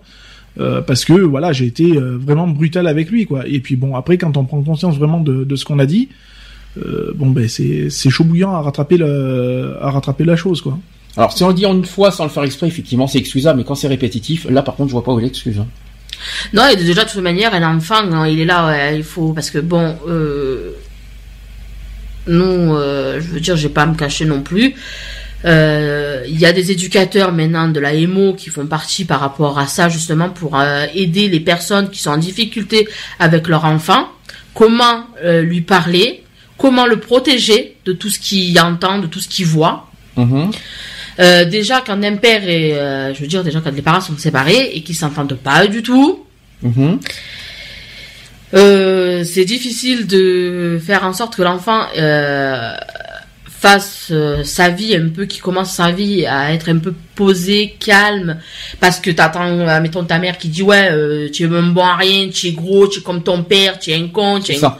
voilà, et que de l'autre côté, bon, c'est vrai que moi ça m'est arrivé une fois de le dire, eh, euh, tu me gonfles, tu- quand je te vois, je vois ta mère. C'est vrai que ça, et c'est vrai Je que connais je- ça. Je connais ça. ouais. c'est vrai que je lui ai dit parce que ce jour-là, il m'avait tellement mis hors de moi du contexte et que je n'en pouvais pas lui. Et après, je suis, c'est vrai que je suis partie voir Alec- euh, le petit et l'enfant et je lui ai dit que euh, je m'excuse, je n'aurais dû pas dû te parler comme ça. Mhm. J'aurais dû te dire autrement, mais en t'expliquant les choses du comment et du pourquoi. Mhm. Maintenant, euh, c'est vrai que quand euh, on a des conversations en tant que conjoint, je veux dire séparés, ou même si on a nos conjoints respectifs maintenant euh, qu'on a refait nos vies, c'est si on a un problème euh, en tant que conjoint quand on vit dans l'appartement qui a un enfant, le seul moyen c'est de attendre que l'enfant qui est couché, qui dort, qu'on ferme les portes et qu'on se pose autour d'une table et qu'on discute en tant qu'adulte et non en tant que chamarine, qu'on va se foutre le poing sur la gueule. L'enfant le ressent, se bloque, il ne veut plus parler après. Très bien. Je veux dire, euh, moi, je, je- Puis une, une éducation d'un enfant, ça se fait à deux. C'est voilà. pas parce que le couple est séparé que euh, il doit plus y avoir que l'éducation s'arrête- doit s'arrêter à un seul parent. Alors, dans la chance où on a encore les deux parents. Bien sûr, dans la Si chance où il y a- oui, hein, non, mais bien euh, sûr, Oui, on part dans l'objectif où la- les parents sont séparés, que les deux sont toujours présents, etc., Et etc. vivant aussi. et vivant. Euh, une éducation, ça se fait à deux. Après, c'est vrai que dans le, dans le cas où euh, il y a plus qu'un seul parent, il est compliqué pour un parent de faire le rôle de, de deux personnes, Mhm. à la fois de faire le rôle de la mère et du père. Et C'est franchement pas évident. Euh, Ah, oui, euh, Tu sais, Geoffroy, qu'on entend tout ce que tu dis derrière. Hein. c'est-. On entend tout, hein, c'est pas grave. hein, On fait comme chez nous. On, on se- on est à la maison. on c'est- Tu disais. Donc ouais, oui, donc euh, les- c'est pas évident non plus pour parce qu'on parle beaucoup de, de l'enfant.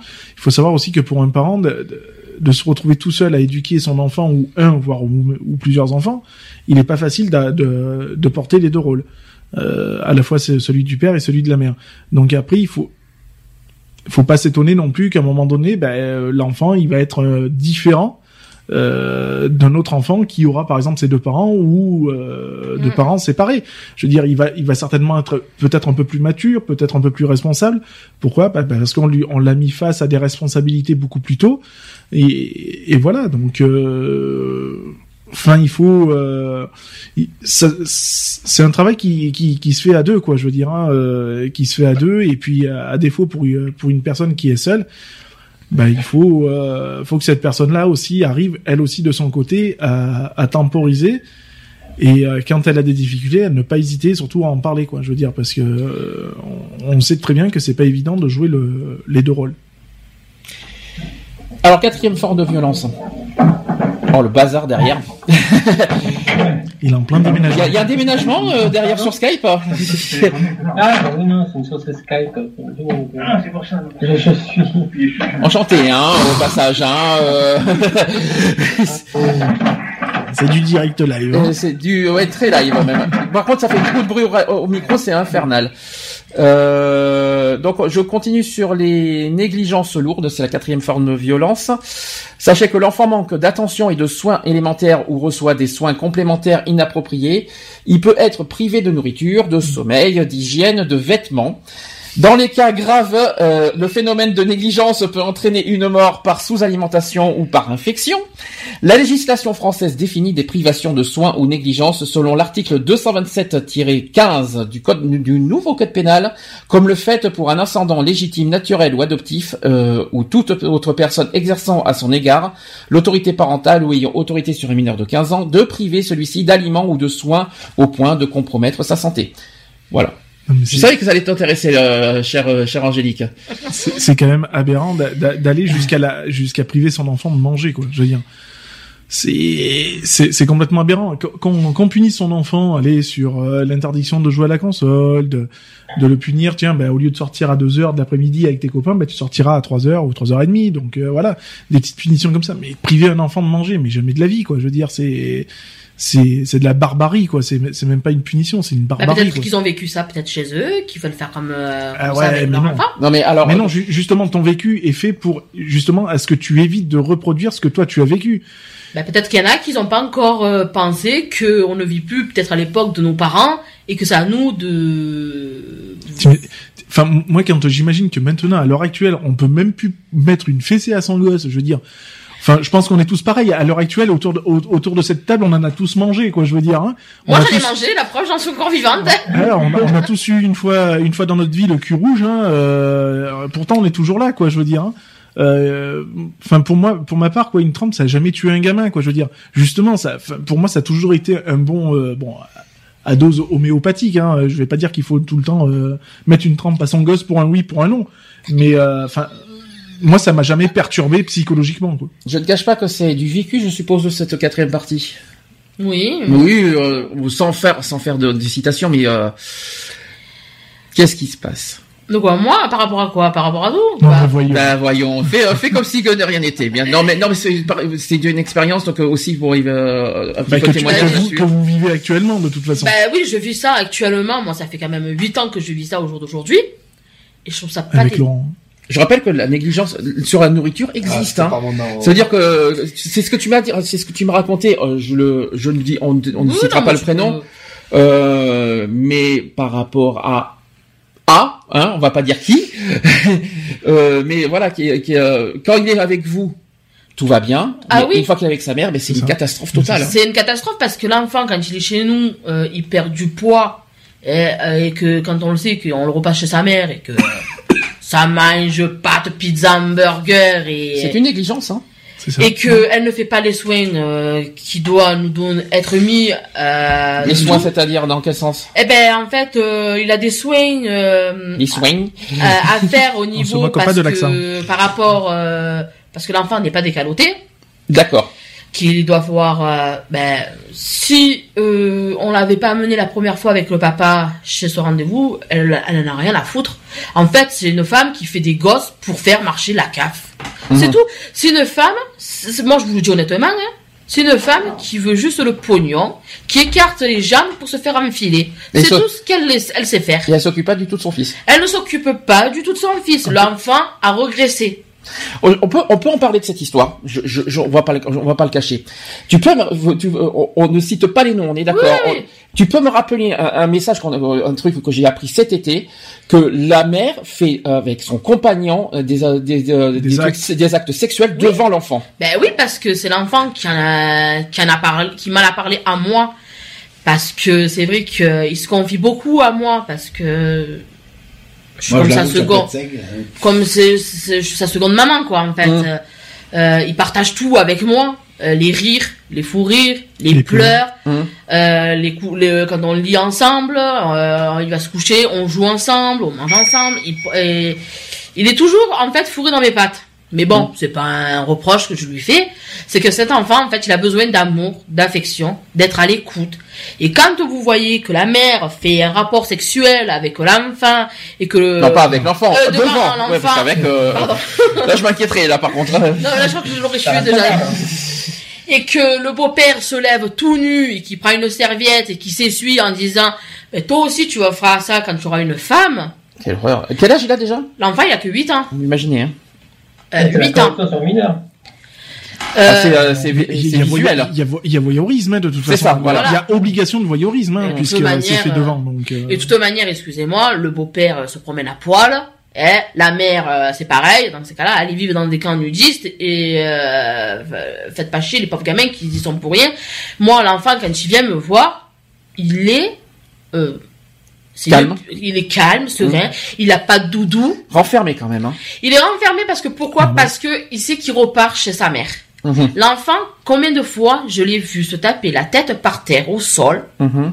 qui ne voulait pas y aller, alors. qui voulait pas retourner chez sa mère. Vous vous rendez compte qu'à 8 ans, il n'a pas la joie de vivre déjà? Qu'est-ce que ça va être plus tard? Ben pourquoi? Parce que la mère, ben, elle n'a rien à foutre, elle écoute son compagnon. Jusqu'au jour peut-être qu'elle se fera peut-être déchue des droits parentaux et ce sera la, me- la seule chose qui reste, à- il lui reste à faire. Bah déjà le 2 décembre, on passe. Parce qu'on est d'accord, donc... c'est là que c'est dangereux parce qu'il y a, il y a risque, euh, tu vois, pour l'enfant plus tard, ce que ce qu'on appelle le risque de transfert. Voilà. Parce que pour lui, ça va pouvoir- ça peut lui paraître, ça va pouvoir lui paraître normal d'avoir un ex sexuel avec euh, sa compagne, euh, sa future compagne, euh, devant ses futurs enfants, quoi, je veux dire. Mais tu le vois déjà que quand moi je l'ai eu, euh, quand nous on l'a eu avec le papa pendant un an, parce qu'elle nous l'a refourgué, hein, parce que madame, j'en peux plus, je suis fatiguée, il m'épuise, il est con, j'arrive plus à le cerner. Voilà, elle le refourgue au papa pendant un an. Le papa se tue à la tâche. Elle, quand même, il a des problèmes cardiaques, il a quand même des problèmes, et qu'on lui a tout laissé, euh, les, la, la pension alimentaire, on on n'a rien fait derrière son dos, et que tu vois que l'enfant euh, revient, il va à l'école et que il va pour t'étrangler les petits quand il revient du week-end de chez la mère, tu te demandes déjà euh, s'il n'y a pas un hic quelque part, que le beau-père donne des, des petits canifs pour faire leur loi aux enfants. Tu vois que le petit euh, prend un stylo et va mettre presque dans les fesses de la petite fille. Déjà, tu te demandes euh, déjà où tu es, quoi. Moi, je trouve ça qu'une mère comme ça ne devrait avoir à aucun droit revoir des enfants. Donc, on, donc on, je vais J'ai une essayer de... question justement.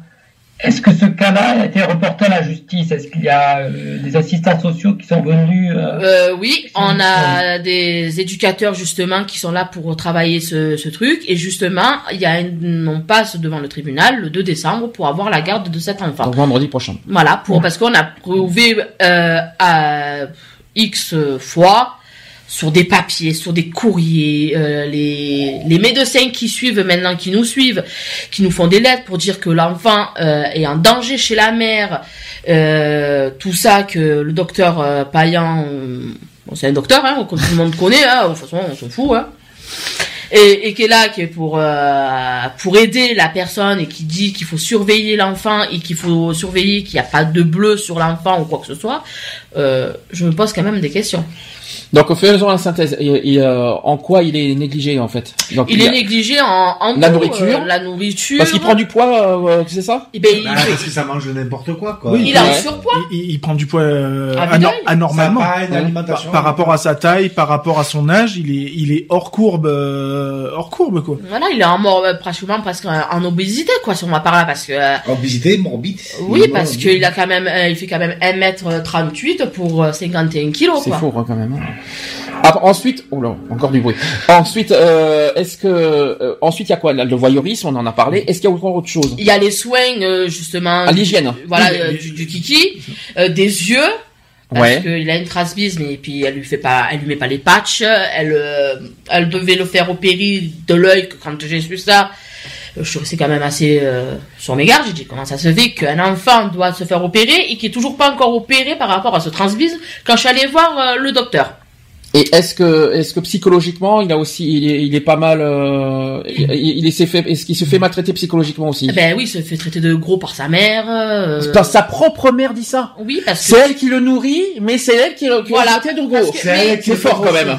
c'est pas elle en fait qui le nourrit, c'est que l'enfant soi-disant se sert dans les placards. C'est bizarre parce que chez moi, il s'est jamais servi dans les placards. Ah, il va falloir qu'il m'explique comment il Et fait pour faire des pizzas et des pâtes. Hein. et pourtant- Euh, À l'âge de 8 ans, Et qu'est-ce que vous voulez pourtant, peut-être hein? euh, quand euh, on dit qu'il se sert dans les il placards, se sert four Euh, quand on dit qu'il se dans les placards, c'est pas vrai parce que les voit à la maison, on a tout, hein, on a des bonbons à emporter, on a tout. Ça, il encore, pourrait d'accord. se, il pourrait se servir tout seul. Non mais euh, par contre, Donc après, aller dire que se, Elle a une- aucune se autorité sert, sur cet enfant.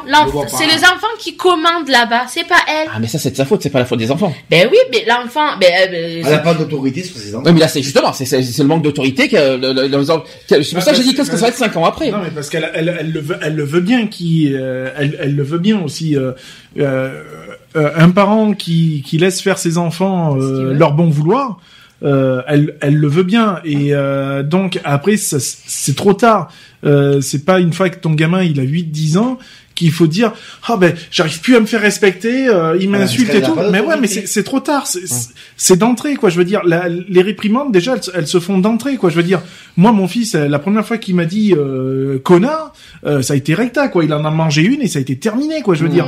Euh, il, il arrive un moment donné où il faut il faut mettre on est là aussi Des en tant que hein. parents. On a des limites à leur mettre Mhm. à ne pas dépasser. Comme j'ai toujours dit à mon fils moi par exemple je dis je suis pas ton camarade de classe Mhm. je suis pas ton collègue je suis juste ton père. Je lui dis il y a un temps pour jouer et il y a un temps pour être sérieux. Mhm. c'est tout ça s'arrête là. Quand moi je te dis c'est stop c'est stop. Ah oui. la, barri- Ah ben, moi, la, à la la limite limite, elle est là. tu franchis la limite tu sais ce qui t'attend Enfin, ça me ça m'explique pas comment il fait pour faire, pour faire les pâtes. Il, il se sert de la Ah. gazinière. Non, non, non, mais c'est en fait, il se sert dans les placards, autant dans les bonbons. Oui, pour faire des pâtes, il peut pas les faire comme Non, ça. mais c'est mais- certainement des pâtes euh, déjà faites et qui sont au frigo et qui doivent se Voilà. resservir Il va se servir dans les frigidaires, euh, s'il des yaourts, des trucs comme ça. Elle, elle nous parle souvent qu'il se sert dans les placards. Elle le dit, il se sert dans les placards. Ça encore, c'est pas le plus grave. Euh, mais euh, eh ben si, parce qu'au niveau du poids, parce qu'il en prend. ah mais là c'est il mange n'importe quoi, des biscuits, des bonbons. le seul, truc qu'il a, c'est que vu qu'il il a plus cet équilibre comme il a chez toi, tu vois, Mm. de, de limite, on va dire de limite. Et de Donc règles, il, surtout. il, il, il sait que chez sa mère, c'est au niveau bouffe, c'est nos limites. Donc bah, pour lui, bah, il va manger parce qu'il se dit putain, mon estomac il me dit que j'ai la dalle, bah, je vais bouffer. Mais Alors fait, que même si chez toi il va manger euh, et que son estomac il va lui dire euh, écoute Coco euh, t'es gentil mais là je commence un peu à avoir les crocs mais bon vu qu'il sait que euh, dans 3 ou 4 heures il y a le petit goûter à 4 heures qui va se faire bon ben il va se tenir à ça parce que il sait qu'il y a des gens qui sont là des adultes qui sont là pour faire respecter ces limites là pour son bien Mm. alors que chez lui à la différence c'est que ben, c'est open bar quoi je veux dire c'est Ben oui, plaisir C'est comme l'éducatrice aussi euh, qui le suit, qui euh, elle le voit aussi, hein, qui euh, la mère ne fait aucun régime, hein, elle l'a signalé. hein.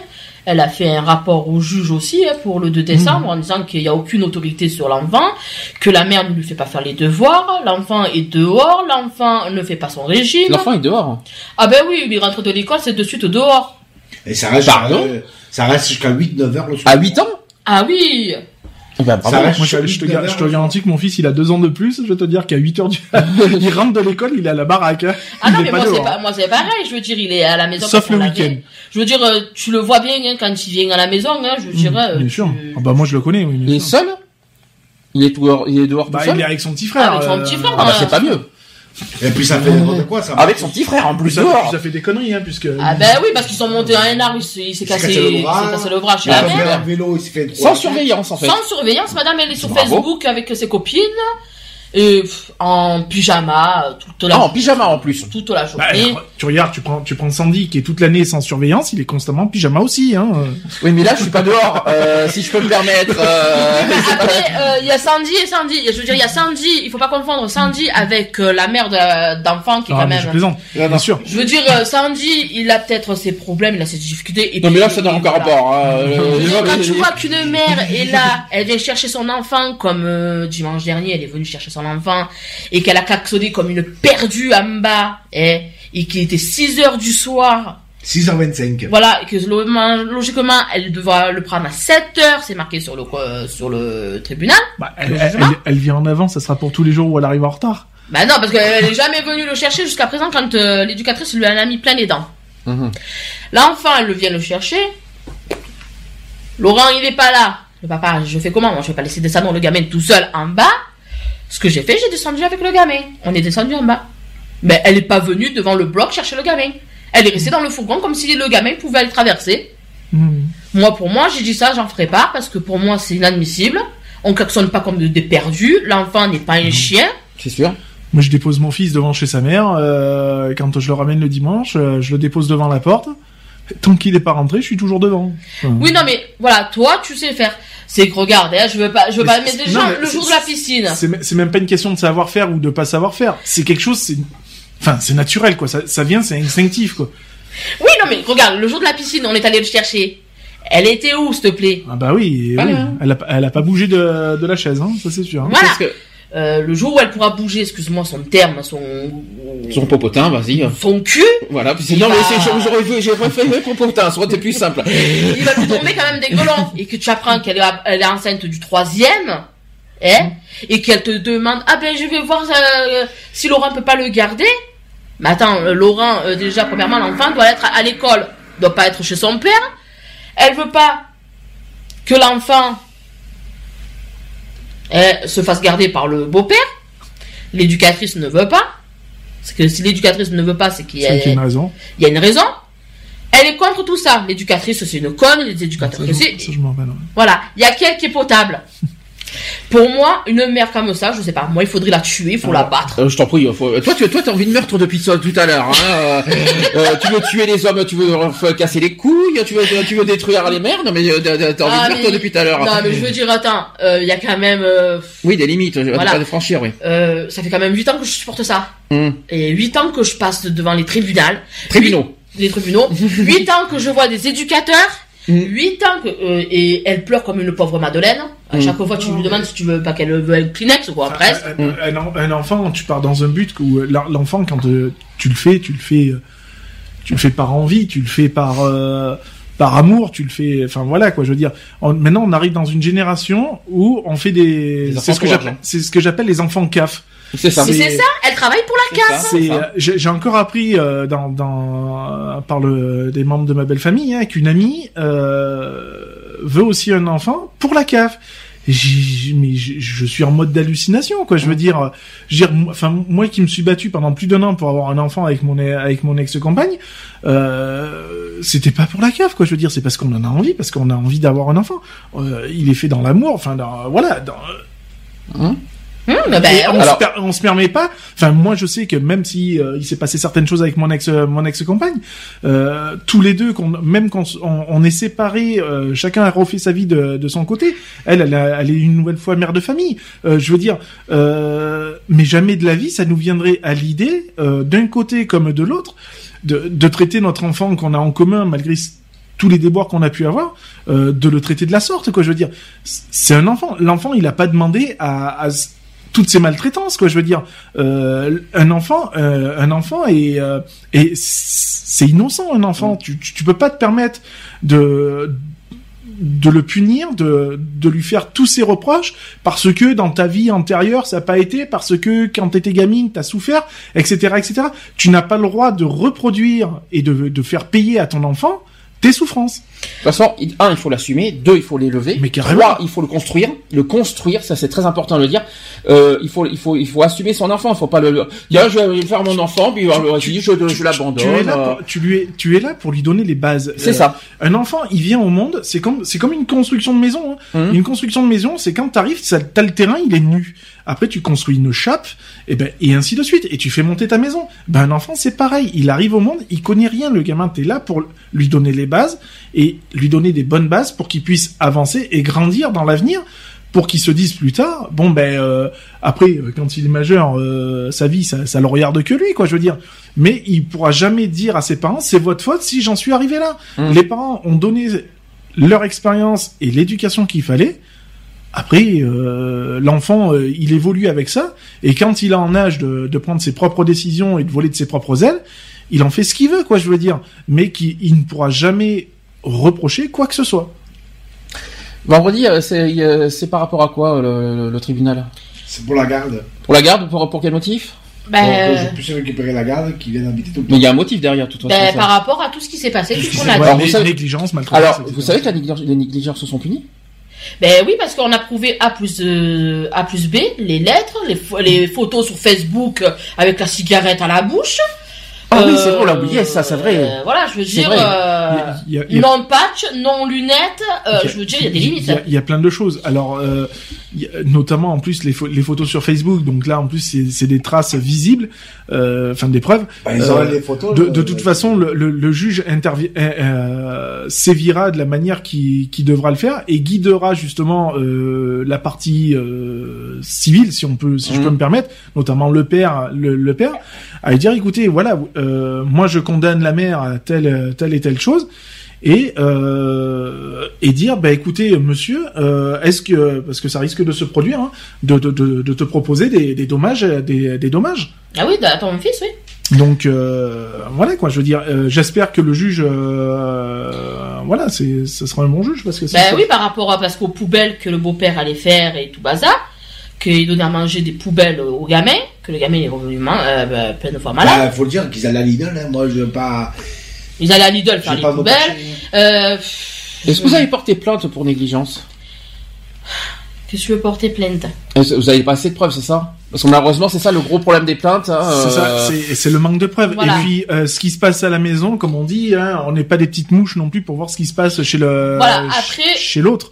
Mm. Euh, donc, euh, Moi, j'ai voilà. eu des quand il est venu chercher l'enfant, euh, le beau-père au domicile, il était en bas, lui il est descendu.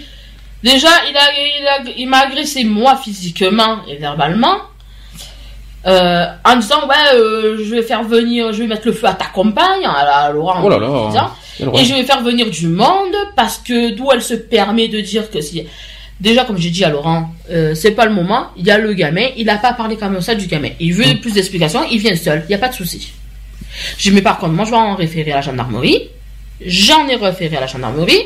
Ils ont dit d'attendre s'il y a une deuxième euh, Oui, voilà. voilà Mm. truc. Et d'enregistrer Alors j'ai dit oui je vais me promener tout le temps avec un avec un micro sur moi T'as qu'à faire, je fais le micro au trottoir aussi, non aussi. Euh, T'as fait de bonjour.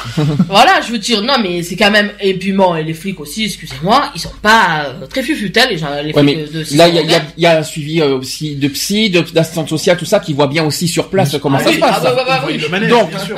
Donc, si s'il y a assez de preuves et d'éléments là-dessus, de votre côté, vous Ah pouvez oui. aussi faire une plainte. euh, et puis, il faut qu'Alexis aussi euh, soit. C'est ça. Bah, il va être forcément entendu à un moment donné ou à un autre, hein, donc. Oui. euh, Ben là, euh, le 2, c'est vrai que elle voulait faire déjà sauter l'école le 2 toute la journée Oui. pour la mener au tribunal parce que madame a dit qu'il faut qu'il y soit, Elle soit présent, effectivement, oui. Oui. Mais ce n'est pas marqué ça sur la lettre. Alors déjà, je vois pas où elle peut dire que l'enfant est demandé parce que l'enfant quand Il il n'est pas convoqué. non, D'accord. C'était sur la première lettre qu'il était convoqué. Ils, Oui. ils avaient dit que l'enfant devait être obligatoirement présent. Et là, non. Là, ils ne le disent pas sur la lettre. D'accord. Alors, je vois pas pourquoi, comme j'ai dit à Laurent, je vois pas pourquoi elle va amener le petit qu'elle va lui faire sauter Puis, l'école. il n'influence pas beaucoup aussi le petit aussi par rapport à ça? Euh, là, euh, elle influence beaucoup parce que, Ouais. je veux Des dire, fois, il lui fait des menaces si t'es pas content. Est-ce que tu ton contacté quand même les services euh, le service sociaux parce que normalement ils doivent être présents aussi au tribunal euh, Elle le pour sait, savoir ma- pour savoir justement si l'enfant doit être présent et tout? Ils le savent, ils l'ont, ils ont, est- Ouais. elle est- Euh, ça va faire euh, pratiquement un mois qu'elle est malade, on sait pas ce qu'elle a, alors on n'a toujours pas de nouvelles. J'ai appelé le l'AMO justement pour avoir quand même plus d'informations. Qu'il y a quelqu'un qui est là pour euh, nous guider. J'ai Oui, appelé le centre euh, de jour euh, où l'enfant va. Et je dis parce que maintenant c'est plus la peine de lancer une préoccupation sur le dos du père. Je dis parce que c'est clair et net, c'est moi qui vais vous mettre le feu. Je dis nous on fait maigrir l'enfant, la mère elle ne le fait pas. Elle lui donne à manger de ce qu'elle ce qu'elle veut. Pas, pas prise de rendez-vous, rien du tout. Il vient à la maison, pas de veste, pas de Mais, euh, devoir, rien du tout. Parce que le, jour de l'audience normalement t'as les services sociaux qui doivent être présents, du Euh. moins le repré- un représentant. Logique, mais logiquement oui, mais par contre, vu que Madame euh, la- l'éducatrice euh, ne peut pas, elle va faire une lettre justement qu'elle a dit au papa qu'elle va informer le juge et qu'elle va faire une lettre au juge Mais est-ce qu'il pour serait le 2 décembre. mais il serait il- moi enfin moi pour ma part je pense qu'il serait bon que tu contactes le service pour demander si la présence de l'enfant euh, doit ou pas y être parce que entre ce qu'elle te dit et euh, ce- Mais sur la lettre, il marque pas que l'enfant doit être présent. Alors bon, c'est pas, c'est pas le plus grave. Euh, personnellement, là, je reviens sur les négli- négligence. Euh, ça serait bien que ça soit déclaré par un médecin d'abord. Notamment nourriture, tout ça. Bien sûr. Assistants sociaux, on est d'accord, les assistants Les sociaux, services sociaux. des services sociaux ça y qui sont les lettres. les psys, bien sûr aussi, parce que euh, il suffit que l'enfant se confie beaucoup à un psy, tout ça, on- ça peut toujours aider. Ils parlent pas avec les psys. Mais ouais, mais euh, il faut s'il parle pas non plus, on n'y arrivera jamais. Il est très, Mais- très renfermé sur lui. par Parce que, rapport- en Je sais, fait, mais la dernière fois qu'il a parlé, il est rentré chez sa mère. Peut-être quelqu'un Elle lui a mis une gifle. quelqu'un qui essayerait de lui parler, peut-être, tu sais, quand toi, il de quel droit on a mis un gifle? Excuse-moi, parce que là, j'entends des trucs euh, à Bah, l'heure. parce que elle lui a mis une gifle parce qu'il parle à l'éducateur ou D'accord, donc il a euh, pas le droit de parler à un éducateur, donc on met une gifle parce qu'il parle à un éducateur. Voilà, c'est qu'il nouveau ça. il dit parce que ce qu'il a envie de dire. Peut-être qu'à nous, C'est- il parlerait pas, tu vois, Donc en fait, elle lui inter- donc en fait, le- le- le- L'enfant, elle, il est carrément, a- elle est carrément en l'emprise sur le sur, sur le petit. Elle a l'emprise, dire, il a intérêt de, faire tout, sinon euh, c'est la, la mère qui contrôle. Vas-y, que je te mets des gifles. Voilà. Tu fais ce que je fais, et puis, par contre, t'as aucun droit de parler ou à confier quoi. Voilà, et l'enfant, il fou, peut ça. euh, parler s'il est. psychologique, euh, hein. L'enfant, il peut assister, par contre, s'il veut, à une audience, mais il faut qu'il soit quand même assez. Euh, qu'il sait. Que ce soit prêt hein, en plus. Hein. Voilà, qu'il soit prêt, Ouais. qu'il so- il peut être représenté, il peut être représenté par un avocat de son choix, Ah oui. ou l'avocat, oui, ou l'avocat de son père ou l'avocat de sa mère, ou être représenté par une personne en qui il a confiance. Ça veut dire que si le 2 décembre, il décide, admettons, si elle le met pas au, à l'école, si le 2 décembre, il décide de parler, je sais qu'il va parler parce qu'il sait que je serai là dans la salle avec lui.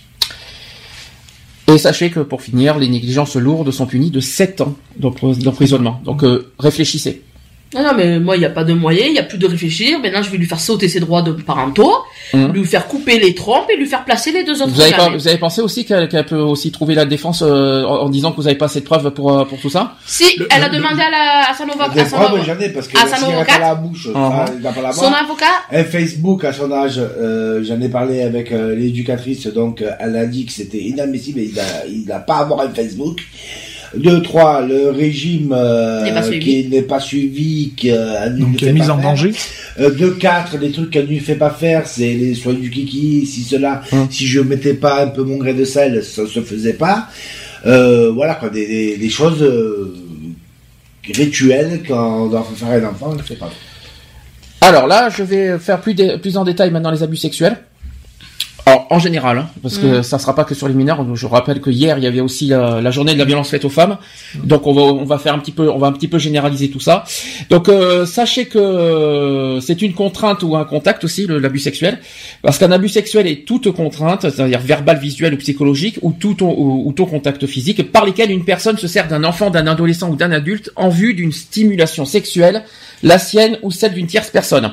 Un contact physique est certes plus grave qu'une contrainte verbale, mais il faut savoir que tout abus constitue une violation du caractère sacré et de l'intégrité euh, de la personne humaine et provoque toujours un traumatisme. La contrainte verbale désigne donc une sollicitation sexuelle directe, l'usage de termes sexuels, la séduction subtile, l'insinuation aussi, et tout cela vis-à-vis d'une personne qui ne désire pas les entendre.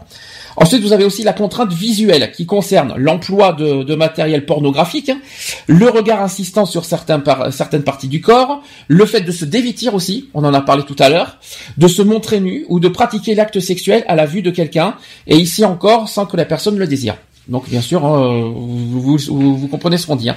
Ensuite, vous avez la contrainte psychologique qui désigne la violation de la frontière entre le relationnel et le sexuel, un intérêt excessif pour la sexualité de son enfant, ou aussi entre le physique et le sexuel, des par exemple des lavements répétés, un intérêt trop marqué pour le développement physique d'un adole- d'un adolescent.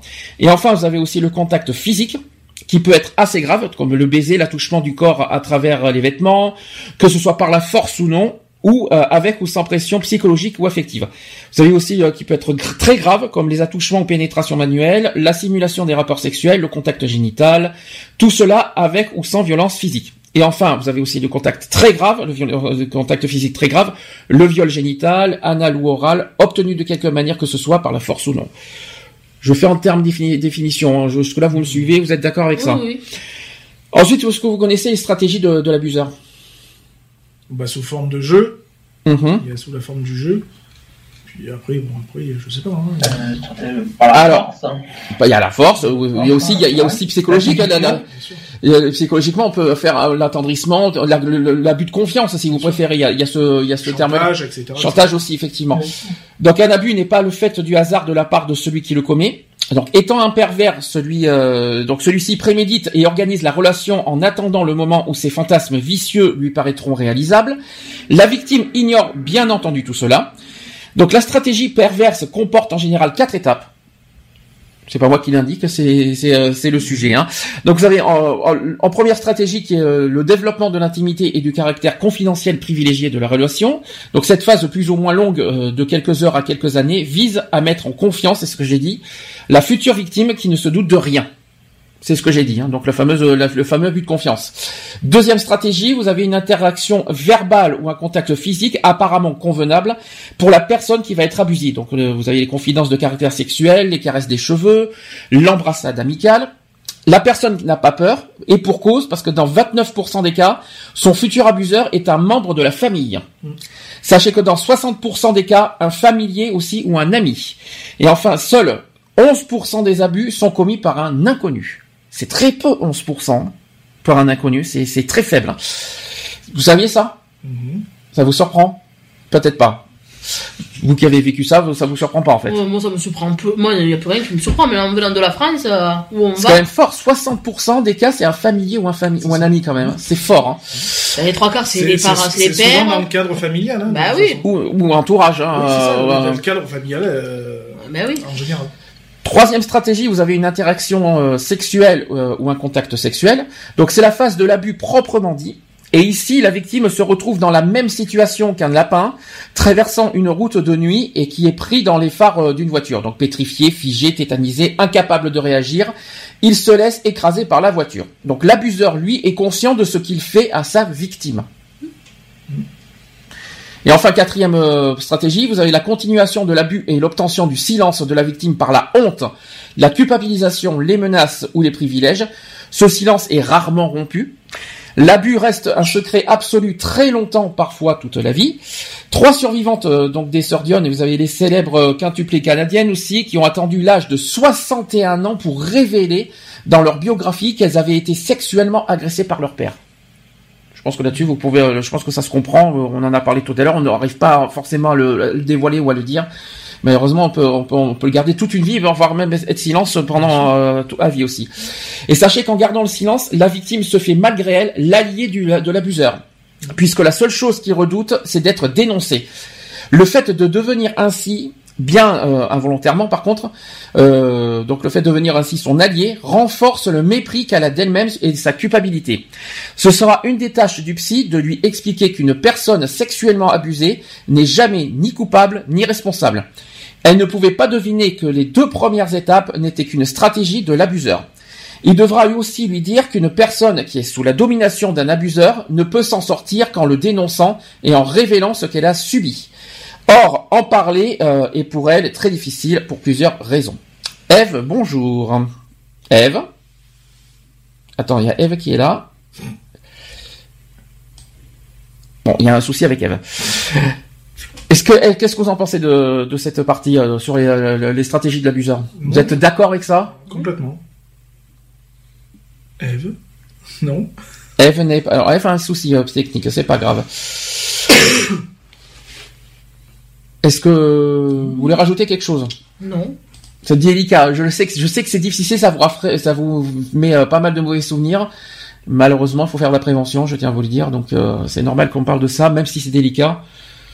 Est-ce que par rapport à l'abuseur, ça, ça- ça reste une très bonne stratégie constructive, hein, de toute façon, hein, de la part de, de l'abuseur. Hein, de toute façon, hein, ça reste, euh, voilà, ça reste un cheminement qui est qui est travaillé, qui est, voilà, c'est c'est un filet, hein, de toute façon.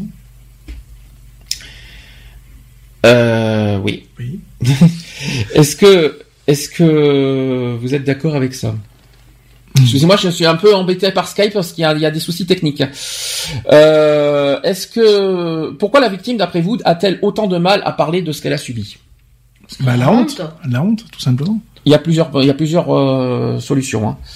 La honte, euh, bah, le euh, parce Elle que se sent sale, peut-être. Ouais, voilà. Puis c'est c'est souvent par l'entourage, donc euh, voilà.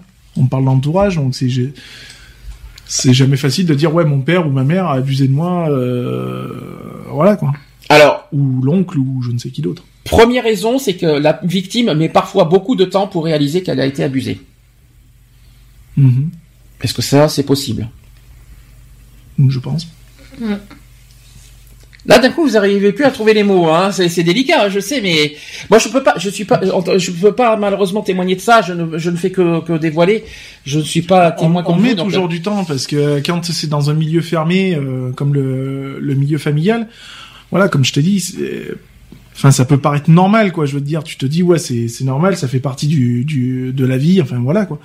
Donc après, quand t'apprends plus tard que euh, ben, finalement c'est une chose interdite et, et qui ne se fait pas, bon ben c'est- là que tu commences à réaliser que ouais il y a, y a eu anguille sous sous roche quoi.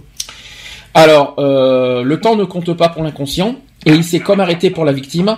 C'est souvent l'apparition euh, de, symptômes comme la dépression ou des troubles sexuels qui l'incitera à laisser enfin sa souffrance refaire surface et à accepter d'en parler. C'est le premier pas d'ailleurs vers la guérison. Mais parler de ce traumatisme, prendre conscience de cette vérité, par exemple, on dit, quand on dit j'ai été abusé, c'est pas facile à dire ça, hein, peut être un choc terrible. Et sachez que le conseiller aura besoin de tact et d'une grande compassion pour laisser la personne découvrir elle-même et à son rythme l'ampleur du drame qu'elle a vécu. Il comprendra l'extrême répugnance qu'elle éprouve à admettre que son corps et son âme ont été ravagés. Donc la personne sera aussi encouragée à continuer à parler euh, si vous croyez ce qu'elle dit. Ah, est-ce que, souvent quand vous en avez parlé, on vous a pas cru? Hmm. Bonne question. Toi, Lionel, oui. Ah oui, oui. Dans euh, Ah, ah, famille, dans- dans- niveau. Oui, parce que voilà, c'est c'est un membre de la famille euh, de, qui m'a qui m'a connu depuis que j'étais nourrisson. Hein. Donc euh, voilà, donc euh, ça pouvait, c'était invraisemblable. Quoi. Euh, donc la personne sera encouragée, euh, encouragée à continuer à parler si vous croyez ce qu'elle dit, et elle a absolument besoin de sentir qu'on la croit. Je, je vous signale qu'il y, a- qu'il y a un écho derrière. Donc, euh, la personne sera encouragée à en continuer à parler si vous croyez ce qu'elle dit. Elle a absolument besoin de sentir qu'on la croit. Et si vous évitez certaines phrases destructrices comme il a fait juste une erreur, comme nous en faisons tous, euh, Euh, trop facile, peu il faut, la, il faut c'est la, éviter ça. la réponse la plus facile. Hein. Il faut éviter certaines phrases comme ça m'est arrivé qu'une fois après tout. Oui, c'est que la première fois qu'il fait mal, hein, comme on dit. Euh, autre phrase, autre genre de phrase, il est temps que vous tourniez la page. Non, on peut pas tourner une page comme ça, c'est pas possible. Ça c'est impossible, on va pas tourner la page d'un événement peux- comme tu ça. peux- tu peux pas tourner la page. Ou alors ça s'est passé il y a si longtemps. Bah oui, bien voyons, comme c'est. Donc ça s'est passé il y a longtemps, donc il faut oublier, mais bien voyons, mais bien sûr. Non mais ces genres de phrases, non, parce que c'est le pire, c'est qu'il y en a, il y en a certains qui vous disent des trucs, qui peuvent vous dire des trucs comme ça. hein. Ah bah oui, j'en Euh. ai entendu plein, hein. mais bon. Moi, il me faut tous rire parce qu'ils ont pas vécu ce qu'on vit, alors c'est pour ça. Bah, c'est pas grave, c'était qu'un jeu. Alors, deuxième raison pourquoi euh, la, la- la victime a tant de mal à parler de ce qu'elle a subi, c'est parce qu'elle se sent coupable. Mhm.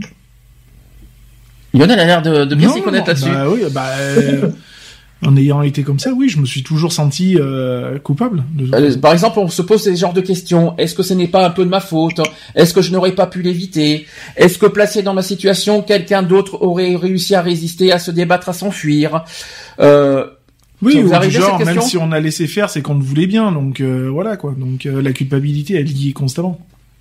Ouais, mais bon, après, quand t'es enfant, tu peux pas savoir si c'est de la, la, si tu vas te, si tu penses que c'est réel ou si c'est normal, tu peux pas te mettre, euh, Après moi, plus tard, je- bon. voilà, mais après plus tard, quand tu commences à être grand, quand tu commences à savoir que c'est réellement euh, ce qui s'est passé, que tu vois que ça va quand même devant le- les procureurs et tout, là tu te commences à te dire que c'est pas normal.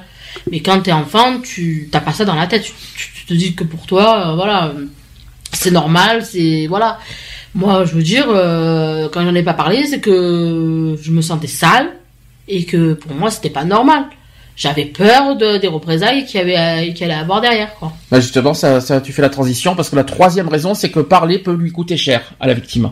Ben oui, parce que bon, euh, bon aujourd'hui, aujourd'hui, il a pris 15 ans, hein, euh, je dirais. Je veux dire, après, moi, je l'ai plus vu, euh, et je m'en porte pas plus mal. hein. Donc à chaque fois que la personne abusée se replonge dans l'horreur de son passé, elle doit payer un prix élevé. Euh, en essayant d'oublier l'abus, de tourner la page, elle avait construit un certain équilibre, par exemple avec ses proches. Coucou Geoffroy, je te vois en, je te en cam. si elle décide de faire éclater la vérité, elle risque de désorganiser cet équilibre factice et de susciter des pressions de ses proches. Il se trouve toujours de faux euh, bons conseillers, euh, soucieux de leur tranquillité et du qu'en dira-t-on, qui l'accuseront de mentir ou d'exagérer, lui reprocheront de réveiller le passé et l'inciteront à oublier, voire à pardonner. Le comble est qu'elle risque même d'être perçue comme responsable de l'abus. Et là, c'est le plan total. Là, d'un coup, je, je, je- ça vous, Ah, ça, vous surprend c'est-à-dire- pas. C'est-à-dire, c'est c'est- d'en arriver à dire que ouais, tu, tu es responsable de tout ça en tant que victime, c'est énorme, quoi. Je veux dire, c'est c'est c'est même euh, ultra destructeur, quoi. Je veux dire. hein. Donc, euh, quand on dit qu'on se remet toujours euh, psychologiquement d'un abus ou autre, on, fait en sorte de, de remonter la pente et de, on va dire, de couvrir cet événement-là, mais on n'en sort jamais parce que il y a tôt ou tard un moment donné dans la vie où bah, ça ressurgit, quoi. hein, je veux dire. hein, voilà, il y a des événements qui font que bah, ça, ça revient et que tu te dis ouais, bah, finalement c'est pas enterré, quoi. Je veux dire, c'était un événement de ta vie que un affront que, tu as vécu et que tu croyais enterré et puis au final non. Quatrième motif, c'est que la victime souffre de la honte. On est d'accord, je pense que là-dessus tout le monde l'a dit. Sachez que Sartre a dit que a dit de la honte qu'elle est l'hémorragie de l'âme. Mm. Ça vous parle cette phrase? Bravo Jean-Paul. Je- ouais, Il est bien Jean-Paul. hein. Donc un abus sexuel marque la personne au fer rouge, la souille, la pousse à se cacher des autres. La honte est un mélange de peur, du rejet et de colère envers l'abuseur qui n'ose pas s'exprimer. Le sentiment juste qu'elle devrait, euh, qu'elle devrait éprouver est la colère. Éprouver ce sentiment libérateur l'aidera à sortir de la honte. Il faut parfois du temps pour qu'elle parvienne à exprimer son indignation face à l'injustice que- qui lui a été faite. Euh, cette expression de la colère pourra se faire soit de manière réelle face au coupable, soit, si ce n'est pas possible pour la sécurité personnelle, de manière symbolique. Et dans tous les cas, c'est à la victime à en décider. C'est ça. Et sachez que la honte est liée au regard que la victime porte sur elle-même. Vous fait bizarre hein, tout ce que je vous dis. Hein oh là là, les blancs, le blanc, que, le, le- le blanc, c'est impressionnant. Là, je vous... Je voulais, Oui, je crois. je voulais dire qu'on a toujours, on a toujours peur euh, dans n'importe quelle situation, pas seulement lorsqu'on est victime euh, d'abus sexuels, on a toujours peur du jugement des autres. Déjà, dans n'importe quelle situation.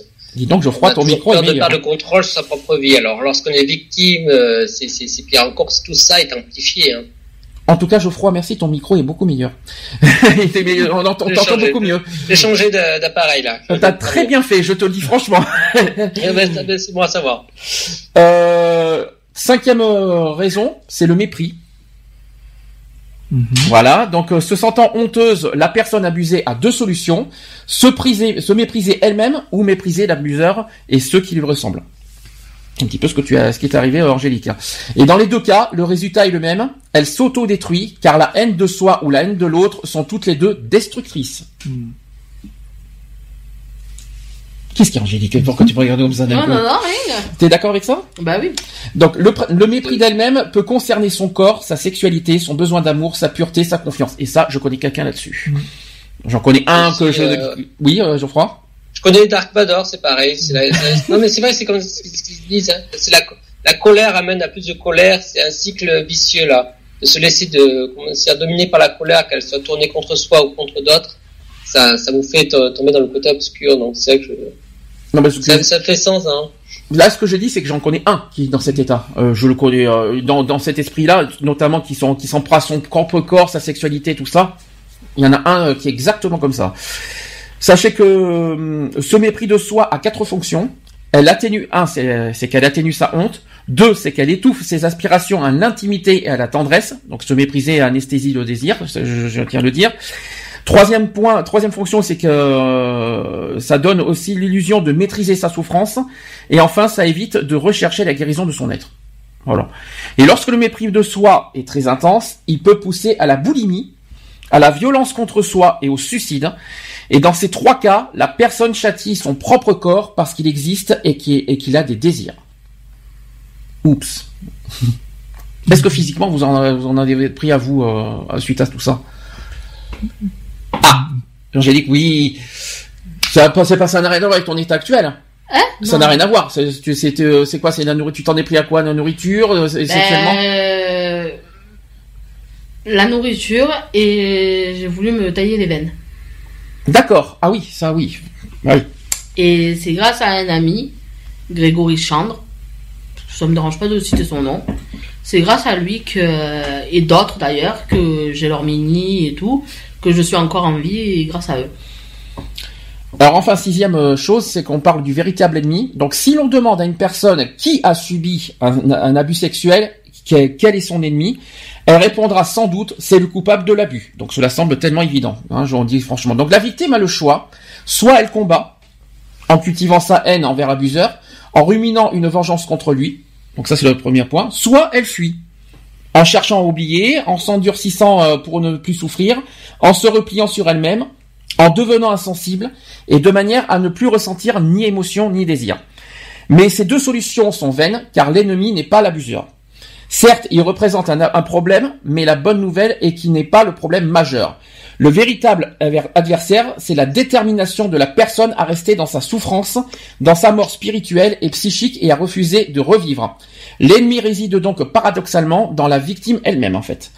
Ce troisième pas vers la guérison est sans doute le plus difficile à franchir. La personne doit comprendre qu'elle a devant elle la vie et la mort, et qu'il n'appartient qu'à elle de rester dans la mort ou de choisir de revivre. Lorsque le conseiller sent qu'elle a pris la décision de sortir de la pulsion de mort pour entrer dans la pulsion de vie, il aura alors sans doute l'occasion de parler avec elle des trois grands dégâts que l'abus a produits dans sa vie et qui devront être réparés. Merci Geoffroy pour le bruitage. est-ce que quelqu'un veut développer tout ça ou est-ce que j'ai tout dit?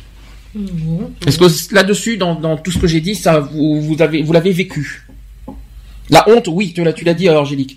Toi, Lionel, c'est plus autre chose, non, je crois. Non, il y a la honte, elle y Le est, mépris après, c'est, c'est le mépris, oui, c'est le, le mépris de moi-même, c'est, enfin, j'ai surtout du mépris pour, pour la personne euh, en question, euh, et envers ses, ses congénères euh, de même âge et de, de même sexe, de toute façon. Euh, donc voilà, donc je sais que c'est autodestructeur, hein, de toute façon, et que ça sert à rien. Euh, bon voilà, mais bon, ça me permet d'avancer.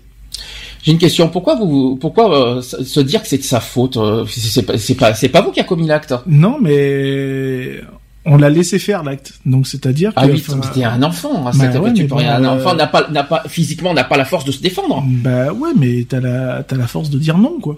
Mais tu sais bien que même si tu dis non, Bah ouais, non mais bon. Voilà. tu peux dire non tout ce qu'on veut, mais euh, attends parce que dans ton cas, tu as pas dit non. Bah non, j'ai pas dit non.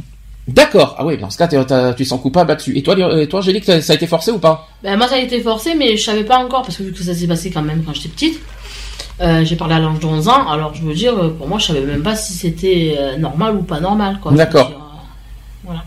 Et euh, à quel moment vous avez vous êtes senti euh, violé Tard. Très tard. C'est plus loin, c'est plus tard, c'est pas sur le moment? Moi c'est très tard. Moi, c'est à l'âge de 11 ans quand j'ai commencé à parler. C'est là qu'on m'a dit, mais t'as subi un viol. Ah, vous, euh, en fait, vous n'avez pas du tout eu conscience sur le, le moment des faits que, que vous avez été victime de viol, en fait. C'est ça. D'accord. Ça paraissait enfin pour ma part, ça paraissait normal. Mm. Donc c'est un membre de la famille, tu te dis ouais bon ben voilà quoi, il y a rien de Il n'y a rien de méchant. il y a rien de méchant quoi. Tu te dis euh, ben t'as confiance quoi, je veux dire hein, c'est enfin pour ma part, c'est une personne qui m'a connu j'étais au berceau quoi. Hum. Donc euh, voilà quoi, je veux dire, c'est c'est une personne qu'on a côtoyée pendant des années, et des années. Donc jamais de ta vie t'es es là à te dire ouais, euh, il me veut du mal quoi. Loin Mhm. de là quoi. Alors justement, euh, parce que là, je sais pas si, ça- si c'est bizarre ce que je vais vous dire, mais sur le moment, vous donc vous êtes, euh, ça- pour vous, ça a été normal. Et vous avez eu aucun dégât sur le moment? Ben, psychologique? C'était plus tard? Bah ouais. Moi c'était plus tard. ouais. Parce que là, j'ai les dégâts qui sont produits par l'abus l'abus sexuel. Vous allez me dire si vous êtes d'accord. Il y a le sentiment d'impuissance. Donc là, c'était pas votre cas. Mhm. Parce que là, ça n'a pas été forcé euh, dans votre cas, c'est compliqué. Hein. Sachez que l'abus euh, l'abus sexuel a été imposé par la à la victime, non pas par la victime, a été imposé à la victime, qui se soit produit une fois ou cent fois avec ou sans violence, ne change rien au fait qu'elle a été dépossédée de sa liberté de choix. Donc vous, c'était pas votre cas. Mm. Donc là, on parle de forcé en fait finalement. Euh, non, mais là, vous avez- là, vous n'êtes pas du tout dans ce cas-là. Ensuite, vous avez que sachez que ce sentiment d'impuissance entraîne de graves dommages. Donc, premièrement, c'est que la personne abusée perd l'estime d'elle-même, doute de ses talents et se croit médiocre. Autre chose, c'est qu'elle abandonne tout espoir aussi. Ensuite, elle, insensi- elle insensibilise son âme pour ne plus ressentir la rage, la souffrance, le désir ou la joie. Elle enfouit et refoule dans son inconscient les souvenirs horribles de l'agression sexuelle. Ensuite, à force de renoncer à sentir la douleur, elle devient comme morte. Elle perd le sentiment d'exister et semble étrangère à son âme et à son histoire. Et enfin, elle perd le discernement concernant les relations humaines, ce qui explique que les victimes d'abus tombent souvent à nouveau sous la coupe d'un pervers, ce qui renforce leur sentiment d'impuissance. Est-ce que là-dessus, vous vous sentez concerné? Plus tard, plus tard peut-être, parce que euh, le fait que la perte de votre estime, euh, vous vous êtes senti comment après? Vous êtes senti dégoûté, écœuré de vous-même en- plus tard? Ben, moi, je me suis sentie sale et plus envie, euh, plus envie de me regarder presque dans un miroir, quoi. Et ça, et ça, tu l'as pris conscience quand Euh, Seulement trois ans après? Ben oui, parce qu'en fait, euh, ça s'est passé quand j'étais petite, en fait. Et euh, j'ai parlé à l'âge de 11 ans. Oui. Alors, euh, on, on était en 92, à l'époque où j'ai parlé. Et après, ben, j'étais placée en famille d'accueil en urgence. Et c'est de là que tout s'est déroulé après, quoi. Donc ensuite, je continue. On a aussi le sentiment d'avoir été trahi. Je reste, toujours dans les dégâts. hein. Donc beaucoup de gens ignorent le nom des onze autres apôtres, euh, mais connaissent Judas, hein, je tiens à vous le dire. Le traître. Donc pourquoi? Parce que la plupart des, euh, gens estiment que rien n'est plus odieux euh, que d'être trahi par quelqu'un qui était censé vous aimer et vous respecter. La personne abusée se sent trahie non seulement par l'abuseur en qui elle avait confiance, mais aussi par ceux qui, par négligence ou complicité, ne sont pas intervenus pour faire cesser l'abus. Donc les conséquences de la trahison sont une extrême méfiance et, euh, la suspicion, surtout à l'égard des personnes euh, les plus aimables, la perte de l'espoir d'être proche et intime avec autrui et d'être protégé à l'avenir, puisque ceux qui en avaient le pouvoir ne l'ont pas fait. L'impression de que, que si elle a été trahie, c'est parce qu'elle a mérité du fait d'un défaut de- dans son corps ou dans son caractère. Jusque là, tout va bien. Oui. Ensuite, vous avez euh, troisièmement, vous avez le sentiment d'ambivalence parce qu'il consiste à, en fait, ça, ça consiste à ressentir deux émotions, deux, deux émotions contradictoires à la fois. Tiens, j'en connais un aussi, qui est dans ce dans ce sentiment-là. Donc ici, l'ambivalence gravite autour des sentiments négatifs, donc la honte, la souffrance et l'impuissance, qui ont parfois été simultanément accompagnés du plaisir, qu'il soit relationnel, donc un compliment. Vous avez aussi sensuel comme une caresse, ou sexuel, c'est-à-dire le toucher des organes, que ce soit euh, dans les premières phases de l'abus. hein. Le fait que le plaisir soit parfois associé à la souffrance entraîne des dommages considérables, car la personne se sent responsable d'avoir été abusée, puisqu'il y a coopéré en y prenant plaisir. Le souvenir de l'agression peut euh, revenir lors des rapports conjugaux. Euh, elle ne parvient pas à s'épanouir- dans sa sexualité, euh, qui est pour elle trop liée à la perversité de l'abuseur. Elle contrôle quand même et, même s'interdit le plaisir et donc son désir sexuel. Ça vous est arrivé ça ou pas? Ben oui, parce que moi, je, repro- je reprochais, je repoussais à mon conjoint, quoi. Je voulais pas. Donc vous avez finalement euh, reproduit euh, ça euh, avec plus tard avec vos fu- votre futur vos futures relations en fait. Ben moi, je l'ai repoussé, voilà. Tant que j'étais pas prête, je l'ai poussé, repoussé, repoussé, repoussé. Alors quatrièmement vous avez quand même quelques autres symptômes. Vous avez le- les dépressions répétitions, ça vous est arrivé? Est-ce que vous avez été, dépri- euh, vous avez été déprimé par une fois que vous avez bien sûr euh, cons- eu- pris conscience de- du viol hein Oui, non, oui. Ensuite vous avez les, les troubles sexuels. Mm. Donc euh, le manque de désir, le dégoût, la frigidité, l'impuissance, la crainte ou mépris des hommes ou des femmes. C'est ce qui s'est passé avec euh, Angélique. Peur de se marier aussi. Masturbation compulsive. Et chez l'enfant, ce trouble de l'auto-érotisme ainsi que certains érunésies peuvent faire penser à un abus sexuel. Est-ce que ça là-dessus, euh, trouble de sexuel, ça vous est arrivé J'en connais encore un qui est dans ce cas-là. Et Lionel, je pense que oui, c'est ça. ouais, totalement. ouais. Ça n'a rien à voir avec l'histoire du actif et passif non plus. Non, hein. non, non, non, c'est que euh, il y, a, y a un moment donné, ça, ça m'arrive même encore maintenant, hein, euh, pendant l'acte, eh ben, je bloque. T'as des blocages. Il y a, il y a un moment, un moment donné, selon comment je vais me- dans la position peut-être où je vais me retrouver euh, pendant l'acte, ben, je vais faire un blocage parce que ben, ça ressurgit et voilà quoi. Alors là, troisième point, et encore une fois, ça me rappelle quelqu'un. Donc euh, la personne, euh, la victime se détruit par l'usage abusif d'alcool, de drogue ou de nourriture. Décidément, on n'a pas de chance. Hein. Donc l'obésité en particulier permet à des jeunes filles ou à des femmes qui ont été violées de se rendre inconsciemment moins attirantes et de se protéger ainsi contre une, contre une autre agression. Je pense pas que c'est ton cas quand même, Angélique. Ça n'a rien à voir. Hein. Là, ça euh, hors sujet, hein, je crois. hein. Nous sommes d'accord. Euh, autre dégât, c'est qu'on peut avoir des maux de ventre et d'infections gynécologiques à répétition en étant victime. Mhm. Non, oui, non, non. Confirmé, pas confirmé? Non. Et un style de relation avec les autres très caractéristique, soit il est trop gentil avec tout le monde, soit il est inflexible et arrogant, soit enfin il est superficiel et inconstant. Je, dommage qu'il qu'il n'est pas là finalement. C'est dans- l'ordre. C'est dommage, c'est dommage qu'il ne soit pas là en fait finalement. Je me dis, euh, tiens, on, a, on, a, on vient de faire le, le profil de quelqu'un qui est absent. Tu auras l'occasion de lui faire écouter le podcast. Je pense, ouais. Peut-être euh, ça peut l'aider aussi. à... C'est ça. Peut-être. Je, je lui en parlerai à son retour.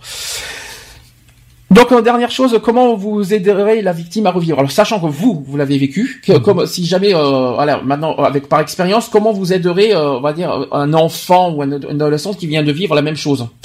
Quelles, quelles sont pour vous les méthodes euh, pour faire revivre euh, une victime? Comment vous avez, comme en, en précisant que comment vous avez réussi, peut-être par expérience.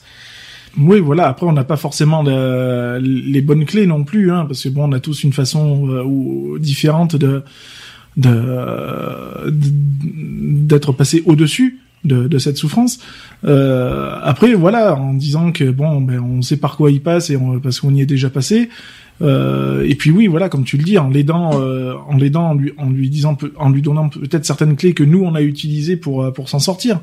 Après, ça va pas être forcément les bonnes pour lui non plus, quoi. Donc euh, voilà, mais lui dire qu'aussi il est pas seul dans, il a pas été seul dans ce cas-là et que on comprend la souffrance. Alors, on dit que premièrement, on, doit regarder la vérité en face, la réalité en face.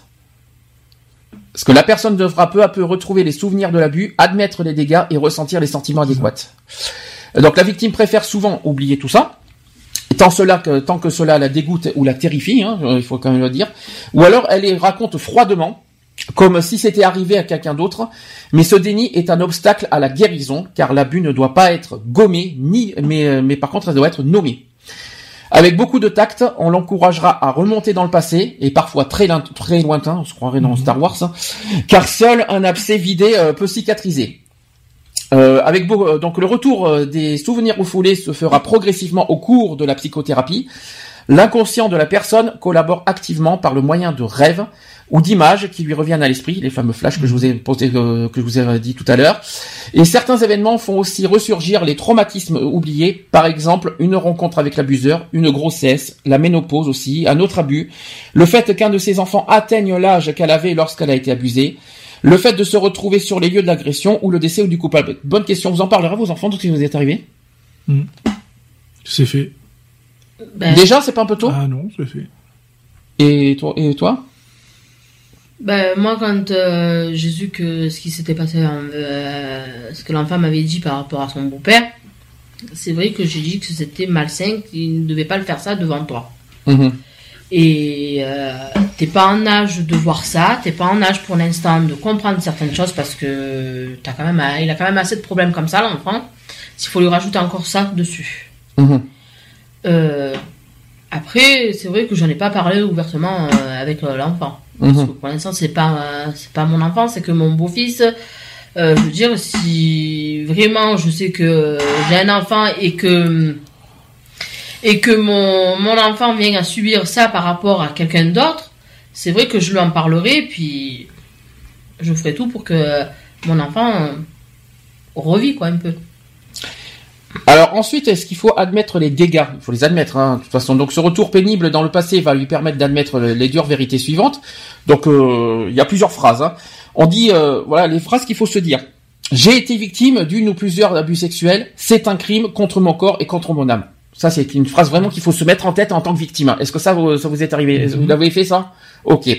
Deuxième phrase euh, en tant que victime à se mettre en tête. Étant victime, je ne suis en rien responsable de ce crime, quoi que j'ai pu ressentir. D'accord Mhm. Troisième phrase qu'on peut se dire, c'est suite à, la victime doit se dire ceci, suite à ces abus, je souffre de sentiments d'impuissance, de trahison et d'ambivalence. Ensuite, euh, en étant victime, je ne suis en rien responsable de ce crime, quoi que j'ai pu ressentir, je crois que je l'ai déjà dit. Ensuite, ma souffrance est intense, mais la cicatrisation est possible si j'admets qu'il y, a- qu'il y a eu blessure. C'est une phrase bateau. Hein. Et enfin, on se dit euh, cette phrase qui dit cette cicatrisation prendra du temps.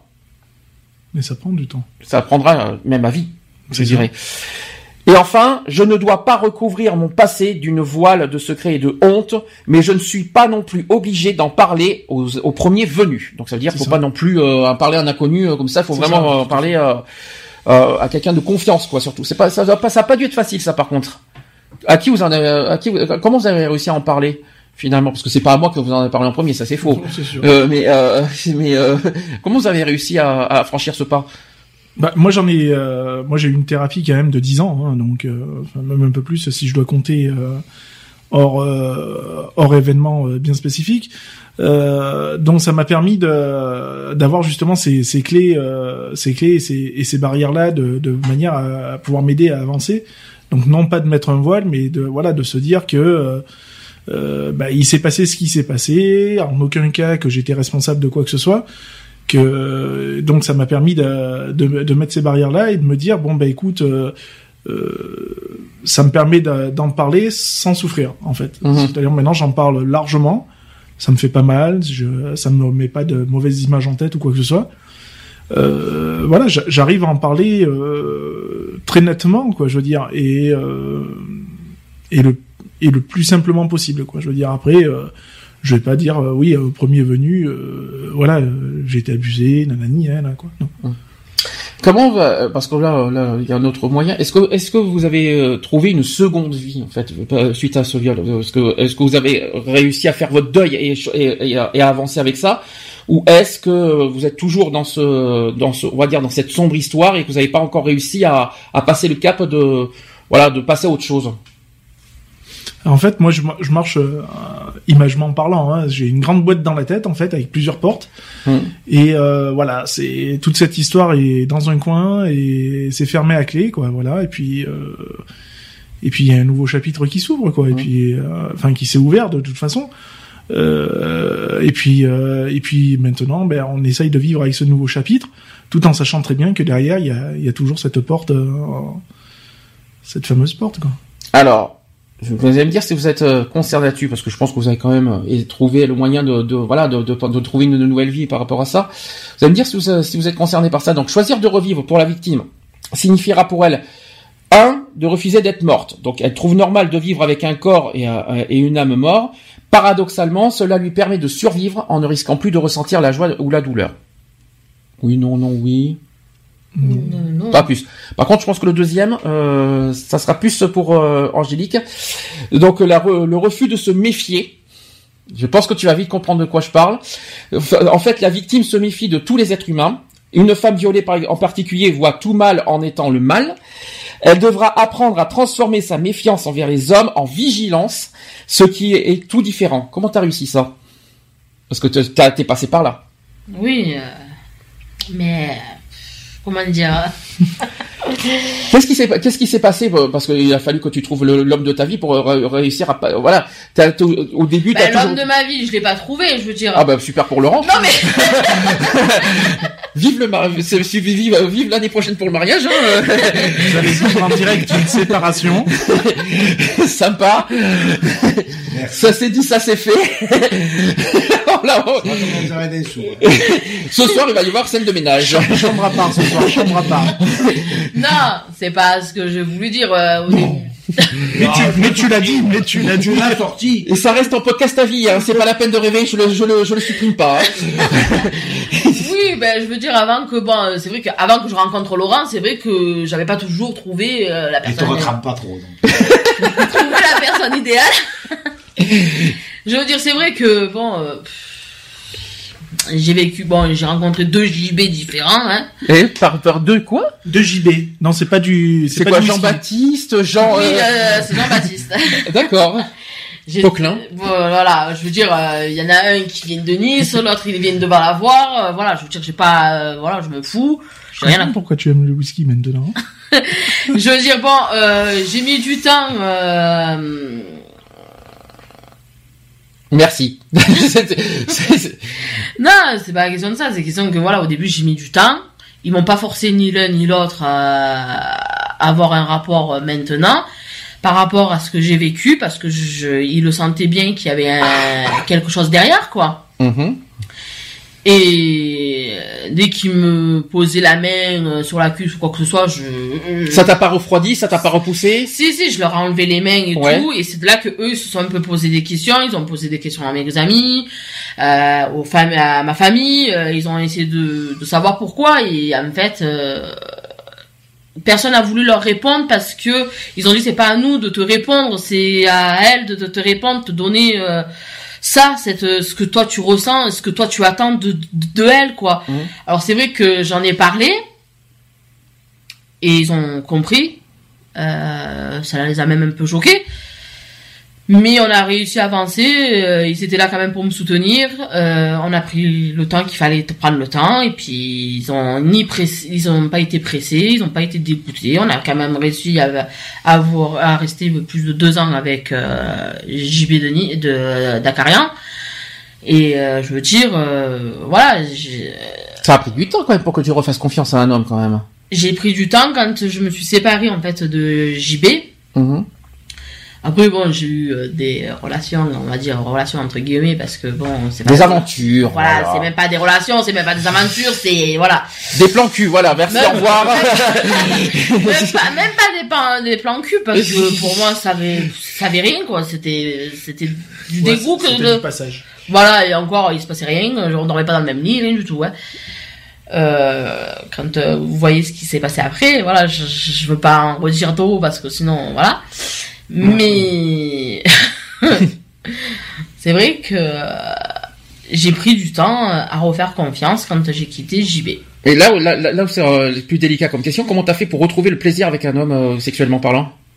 Eh Ça, c'est plus compliqué, ça. Quand un homme est plus intentionné, plus à l'écoute, plus plus doux, qu'il essaye de comprendre ce que, il se met peut-être à notre place pour essayer de voir ce que nous on a peut-être vécu. C'est c'est rare qu'on trouve des hommes comme ça, je veux dire des des partenaires qui nous mettent en confiance, qui sont là pour nous écouter, qui qui mettent pas la pression quoi, je veux dire, qui nous vont ils vont pas vous, vous attacher au lit euh, pour, faire un rapport. Ah oui, fouette-moi. Je veux dire, euh, voilà, euh, je veux dire après, c'est vrai que Laurent, il l'a su.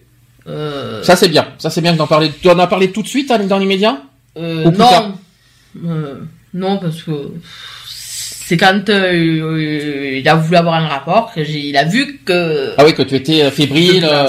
D'accord. voilà. Et, euh, bon, c'est vrai que j'en ai parlé après. Je lui ai dit voilà, nanani, nanana, il a compris, puis il a. euh, c'est, je veux dire, il a compris.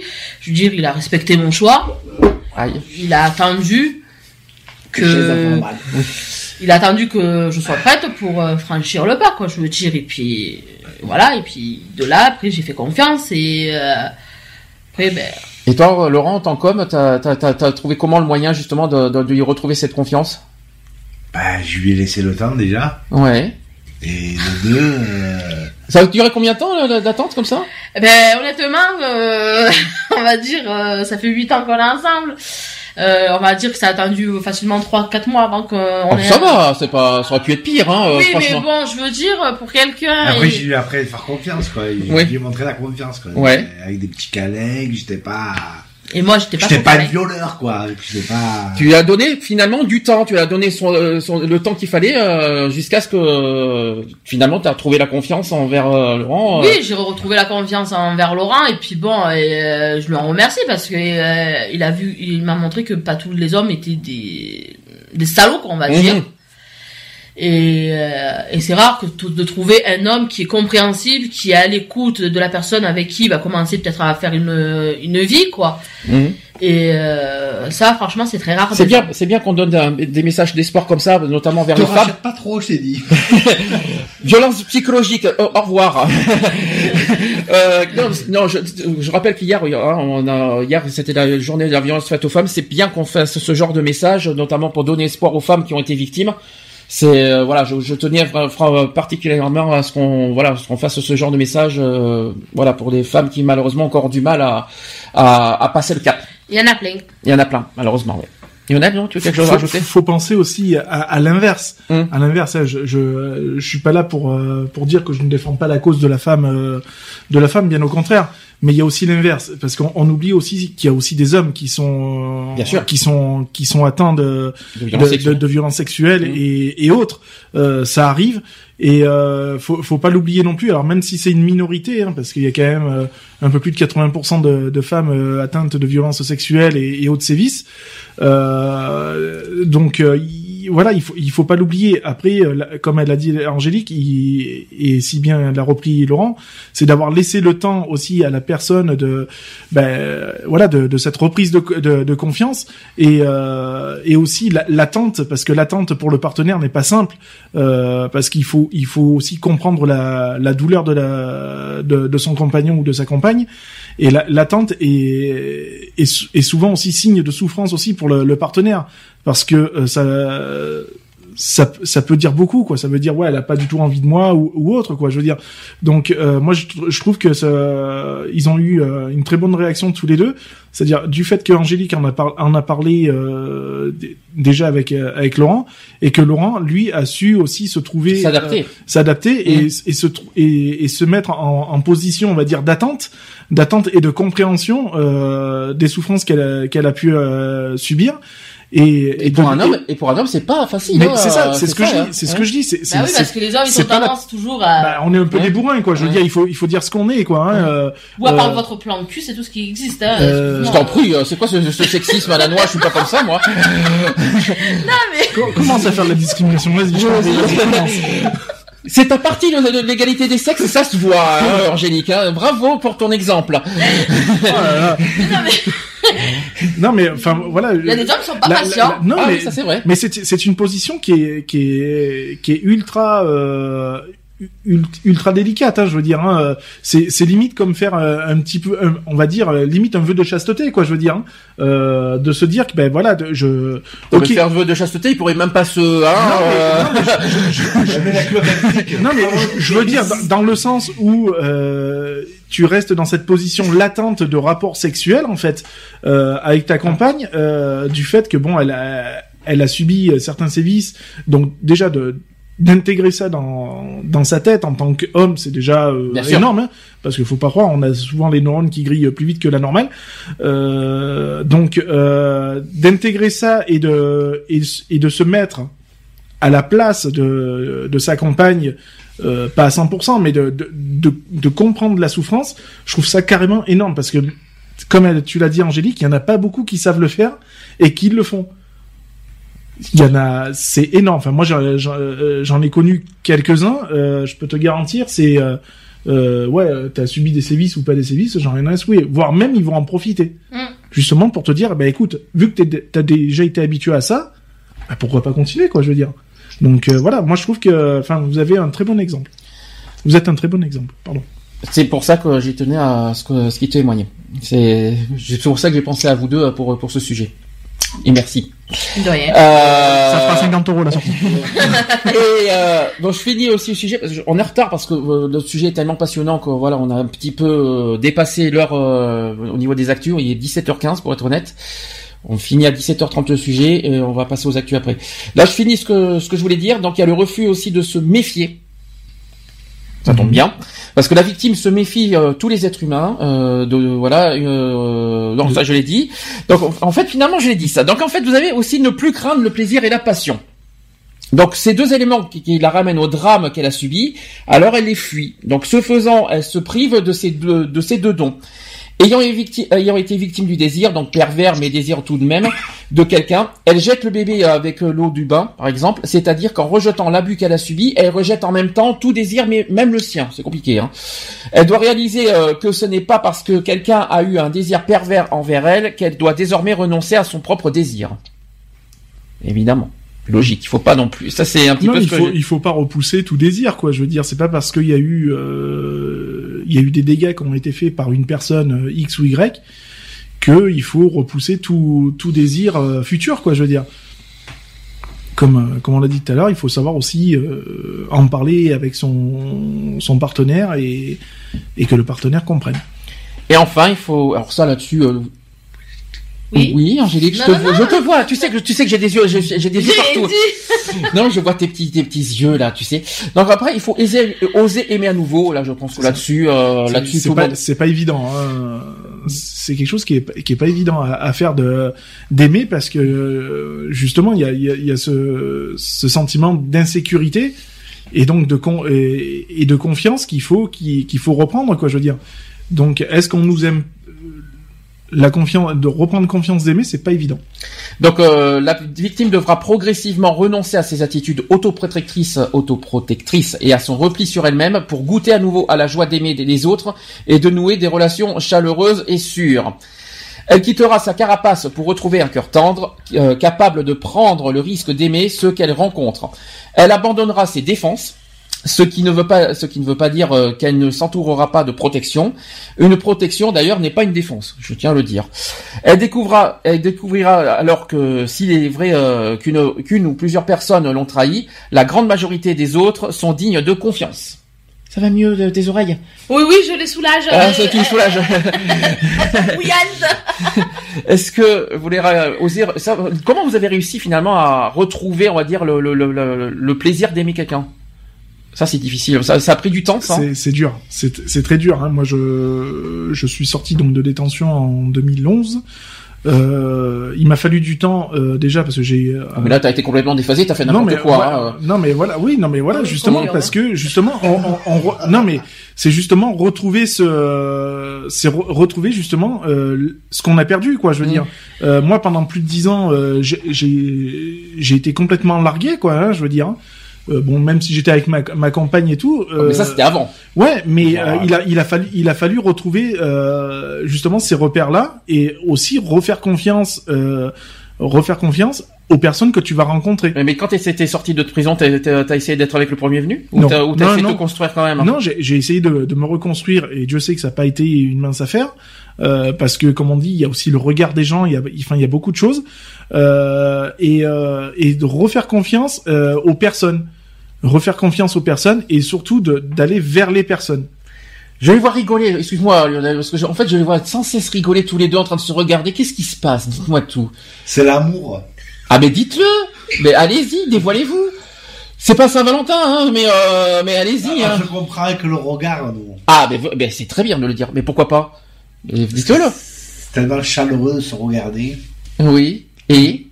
Enfin, nous faites pas un enfant Et maintenant. puis c'est hein. bizarre. Alors c'est tellement chaleureux, mais t'as vu la réaction d'Angélique Ouais, euh, ouais, bof. Elle est euh, toujours comme ça. tu sais, La et- reine des glaces est là. Et le pire, non mais euh, bien joué, bien joué euh, l'image. Non parce qu'on dit que c'est regard malheureux, mais on dit aussi que le regard, ça, c'est ce qui trompe le plus, c'est-à-dire on voit bien avec le, le- le- le- la manière Le- que tu regardes. Le regard est le miroir de l'âme. Ok, ça c'est dit, ça c'est fait, merci. Non, on n'est pas là pour raconter des poètes. Hein. si tu veux, je te donne un livre de poètes. Non, non, c'est bon, ça ira.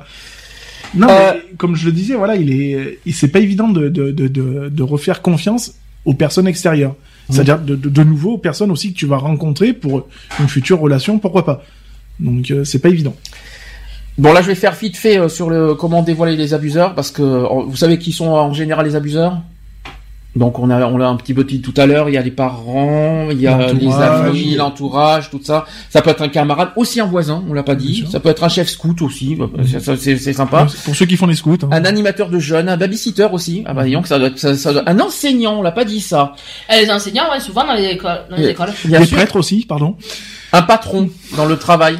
Non, c'est Ouais, vrai. harcèlement dans le travail, ouais. Collègue de travail aussi. Un prêtre, c'est marqué, je, oui, tiens, je, tiens, je tiens à le dire. hein. Euh, Un prêtre, ça craint quand même. Ah oui, excusez-moi. monseigneur. En sachant qu'il a porté, euh, il s'est un peu confessé, on va dire. C'est un peu risqué, hein. Il a pris, il a été con, il a pris, il a pris la fessée surtout. Mais bon. Et après, ça peut être aussi, ça de, de Dieu. et ça peut être aussi des membres de ma famille, et pas uniquement père et mère. Hein. Non, ça, ça peut ça, peut être les oncles. être les- oncle, grand-père, père. C'est ça. Les frères, les sœurs. Le, le grand, le grand-oncle, le, Bah quoi, c'est pas le dans les beau- vieux, le beau-père aussi. c'est pas dans les vieux pots qu'on fait les meilleures confitures. Ah, je sais pas s'il est beau, le père, mais bon. Le frère, le demi-frère, le quasi-frère, euh, le quart de frère, euh, le cousin lointain aussi, etc. Un- Bref, un, quoi. un quart de frère, ça fait beaucoup de personnes. quand Et vous savez quel, quel est le mot pour ça? Il y a un mot qui existe Pervers. Non. Entre familles? Ah, c'est l'inceste. C'est de l'inceste. Voilà. On, appelle ça aussi l'abus sexuel intrafamilial. Ne prends pas ton cas pour Voilà. L'inceste est punissable, je rassure. hein. Et sachez que on note que 80% des agresseurs ont été eux-mêmes victimes d'abus dans le passé. C'est ça? Oui. C'est Et c'est pour ça que je vous ai posé la question si euh, dans, dans plus tard on reproduit finalement ce qu'on a vécu dans le passé. C'est pour ça que je vous ai posé Mais cette c'est- question. C'est souvent ce que je t'ai dit tout à l'heure que euh, les juges ont tendance à dire oui, mais euh, vous reproduisez exactement ce que vous avez subi. Quand on dévoile euh, cette agression, donc la victime a beaucoup de mal à dénoncer son agresseur. Elle révélera plus facilement l'abus lui-même, par contre, c'est-à-dire l'acte, mais pas le, le nom de la personne. Pourtant, cette dénonciation a une grande portée thérapeutique et il fait l'encourager à rompre le silence. Et surtout, ça permet à ne pas commettre d'autres victimes, surtout. C'est c'est ça qu'il faut se dire aussi. hein. Euh, cette dénonciation est souvent mal acceptée par la société. C'est vrai, ça. Pourquoi, pourquoi ne pas dénoncer? Euh, C'est bizarre. Comme dès qu'on dénonce une personne, c'est mal vu. Pourquoi? C'est étonnant comme, euh, comme histoire. Bienvenue en France? Eh, Mais qui disons que ça, ça coûte cher sur ta vie parce que je crois que c'est c'est- c'est ce qui est arrivé. Il y en a sûr. avec euh, Ah l'histoire bah de la publication sur, journal. euh, sur, euh, sur, sur, euh, ma vie entière, sur, euh, sur tout l'impact familial, ça, Et puis enfin, ça, ça a été destructeur et, total. Quoi. et tu es euh, à vie quoi. Et Ah, tu es ça. et tu Ah, es euh, blacklisté, de toute voilà, façon, et catalogué quoi. Ah oui, oui, c'est ça. C'est ça qui coûte cher en fait finalement. Mais ouais, mais bon, euh, à la fois, bon, je sais que toi, Ah t'es dans, dans un cas particulier parce que tu, as- c'est, euh, c'est totalement faux ce qui t'est arrivé. Mais dans le cas où, d'un vrai agresseur, euh, je suis désolé, euh, il y a aussi de protection des enfants, donc. Tout à euh, fait. Tout à fait. Après, du moment où, euh, voilà, comme euh, tout dépend du cas, quoi. Je veux dire, du moment où c'est avéré et que, et moi, ce qui me fait rager le plus, c'est euh, donc on condamne euh, violeurs, pervers, etc. On les condamne. euh, Il y a un moment donné, bien sûr, il va falloir qu'ils sortent, hein, comme tout le monde. Et c'est la récidive. Et euh, t'as as les trois quarts des, des magistrats, tout ça, qui te disent oui, mais nous craignons une une, une récidive et tout tu crains une récidive, tu sais qu'il va y avoir récidive, augmente la punition. Mhm. Je veux dire, faire en sorte que euh, ben, cette personne-là, euh, ben, elle sortira pas tant qu'elle aura pas mon- montré pas de blanche, quoi. Je veux dire. Hein. Euh, voilà, Tu pourras jamais montrer plaque blanche, c'est impossible. Mais tu peux pas le, dé- tu peux pas le démontrer. Après, il y, en- y, a- il y en a plein qui, euh, qui, qui sont sortis et qui, parce que c'est facile de dire ouais, il va il, il va sortir, il va récidiver. C'est facile de dire il y a récidive. La récidive, si la personne, franchement, elle a compris la connerie qu'elle a faite, elle est loin de récidiver. Je veux dire, si tu connais les enjeux qu'il y a après, Oui, mais Euh, il y en a, ils fonctionnent voilà, pas tous comme ça. Je veux dire, regarde, il y en a, regarde, je te prends un, bon, je sais pas si on peut le dire, hein, regarde, il y a, il y a une histoire comme ça, de viol qui s'est passé sur Sisteron aussi. Mhm. Vous savez très bien entre tous, hein, et ça a été quoi? Ça a été caché, ça a été, euh, voilà. Ça a été, euh... Ça a été caché. De toute façon, j'ai remarqué qu'assisteront que tout ce qui se passe et assisteront Ah, doit, ça être, doit caché. Ça doit être Oui, camouflé. mais hein. euh, je trouve ça dégueulasse Dans et tous les sens. je veux dire, parce que. Il y a un homophobe même- assisteront, faut le camoufler aussi. Hein. Non, mais bon, après, je trouve ça dégueulasse parce que, d'accord, on a fait ça, eh ben, tu prends le risque et puis c'est tout. Ça sert à quoi de le cacher? Parce que tôt ou tard, tout le monde va le savoir. C'est vrai. Puis ça sert à rien aussi que, que on va dire les compétences, on va dire les autres autorités cachent, camouflent ces, à chaque fois voilà. les histoires qui se passent dans la ville, parce que ça sert à rien. Donc c'est euh, pour ça que moi je me suis jamais caché euh, quand je suis arrivé à Sisteron ou même quand j'étais à Revesibion, hein, que comme quoi que j'ai fait de la détention. Hein, euh, je m'en suis jamais caché. Et euh, je vais même dire limite, j'ai pas honte de le dire, quoi. Je veux dire, hein, ça fait, c'est un parcours de ma vie. Alors oui, j'ai fait de la prison pour rien, mais bon, euh, c'est marqué sur mon CV, euh, j'y peux rien, quoi. Je veux Mm. dire. Et tant que ça sera marqué, pour l'instant, ça sera marqué, et puis c'est tout, quoi. tu Et le puis- marques sur ton CV, ça je pense ah que tu oui, l'avais moi, pas je, dit moi, ça. je le marque sur mon CV. Tu- oui, dans oui. divers, tu marques euh, que Non, fait. non, non, je le marque sur mes, mes expériences. Voilà, j'ai été cuistot en centre de détention, j'ai été cuistot en maison d'arrêt. Ah euh, ouais, ça je savais pas voilà. ça. Moi, Je- le marquent, Moi, je ça. le Ah, marque d'accord. pour dire que voilà, je suis, moi, je suis quelqu'un de très transparent, que ce soit envers euh, mon entourage, envers mes amis, mais aussi envers les gens qui vont m'employer. Quoi, je veux dire, moi, je suis pas quelqu'un qui, euh, voilà, je vais pas laisser une pa- euh, cinq ans de ma vie sur un CV blanc. euh, pour qu'on vienne me dire mais qu'est-ce que vous avez fait pendant 5 ans voilà, ouais. qu'est-ce que vous avez fait pendant 5 ans Autant être transparent et dire, ben voilà, Mm. euh, ok, ben, j'ai travaillé en tant que cuistot en centre de détention, ça veut pas dire que j'étais en détention. J'ai travaillé en centre de détention. Puis C'est c'est- puis c'est deux quelque choses part- différentes. Donc c'est- c'est avoué à mi-mot, quoi, je veux Puis dire. c'est idiot de cacher sur le CV alors que le casier judiciaire. C'est ça, il trompe pas. il donc, trompe pas. euh, ça là-dessus, euh, c'est clair. Voilà, quoi, je veux dire. oui. Il y en a qui demandent le, le casier, hein, C'est ça. C'est pour ça que je, c'est pour ça qu'on a dit ça. Alors ensuite, euh, la grande majorité des femmes violées euh, se résignent à rester des victimes à vie et donc à se taire par peur d'être en fin de compte accusées du crime qu'elles dénoncent. Or, elles ne devraient jamais hésiter à rendre le poids du crime à celui à qui elle appartient, c'est-à-dire le violeur. Il faut néanmoins savoir que si porter plainte a une portée thérapeutique, le processus judiciaire est long, il est pénible et il est surtout coûteux. Les interrogatoires euh, euh, répétés, il y a aussi le manque de respect et ainsi que le tact de certaines personnes. Il y a aussi la honte de dévoiler son histoire devant tout le monde, on l'a dit tout à l'heure. Il y a l'impression de ne pas être cru non plus. Et, euh, et tout cela entraîne euh, ce que l'on appelle une victimisation secondaire. Ça. Et à chaque fois que qu'elle relate le viol, la femme se sent à nouveau violée.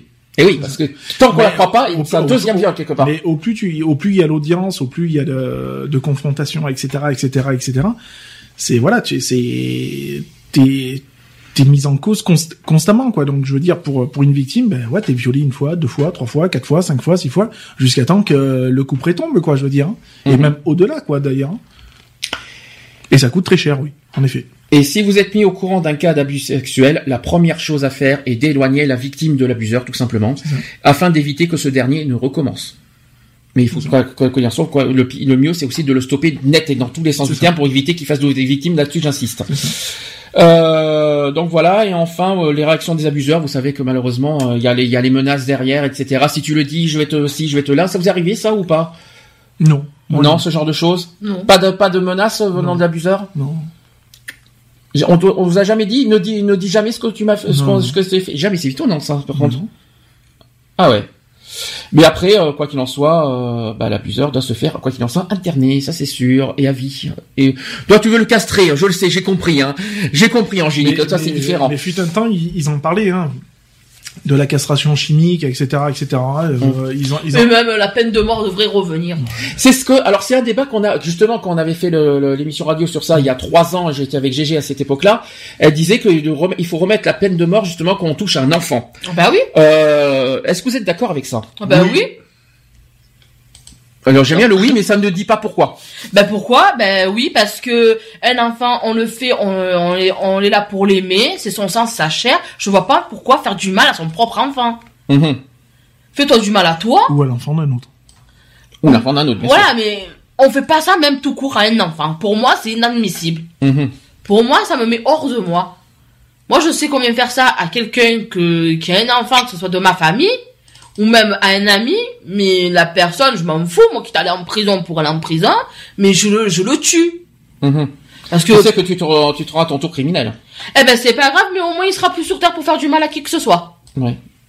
Et qui t'a sacrifié ta vie? À qui t'as sacrifié ma vie, oui. D'accord. Et l'entourage. Et, tes- Et, et l'entourage. et Eh tes ben enfants. Et tes Mhm. propres enfants.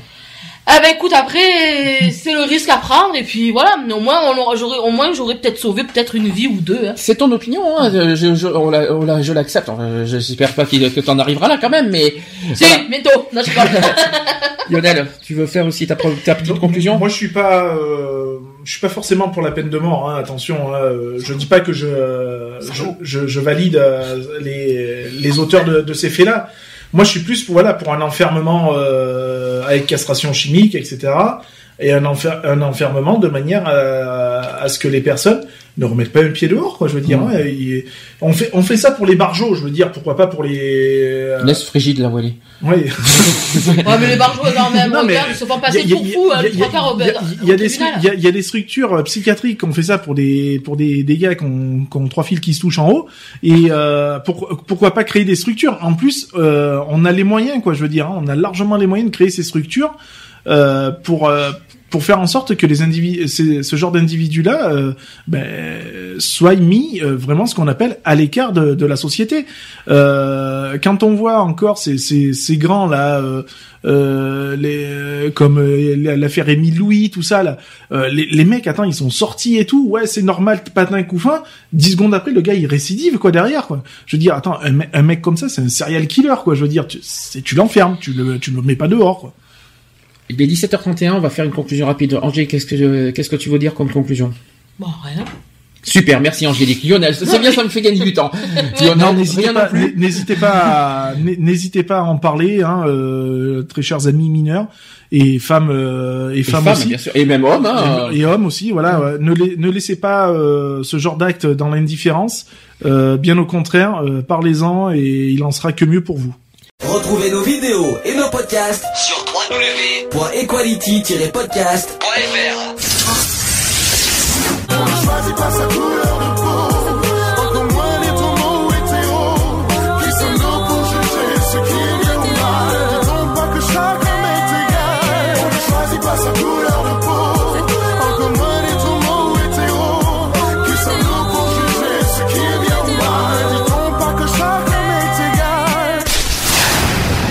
Voilà, c'est fini.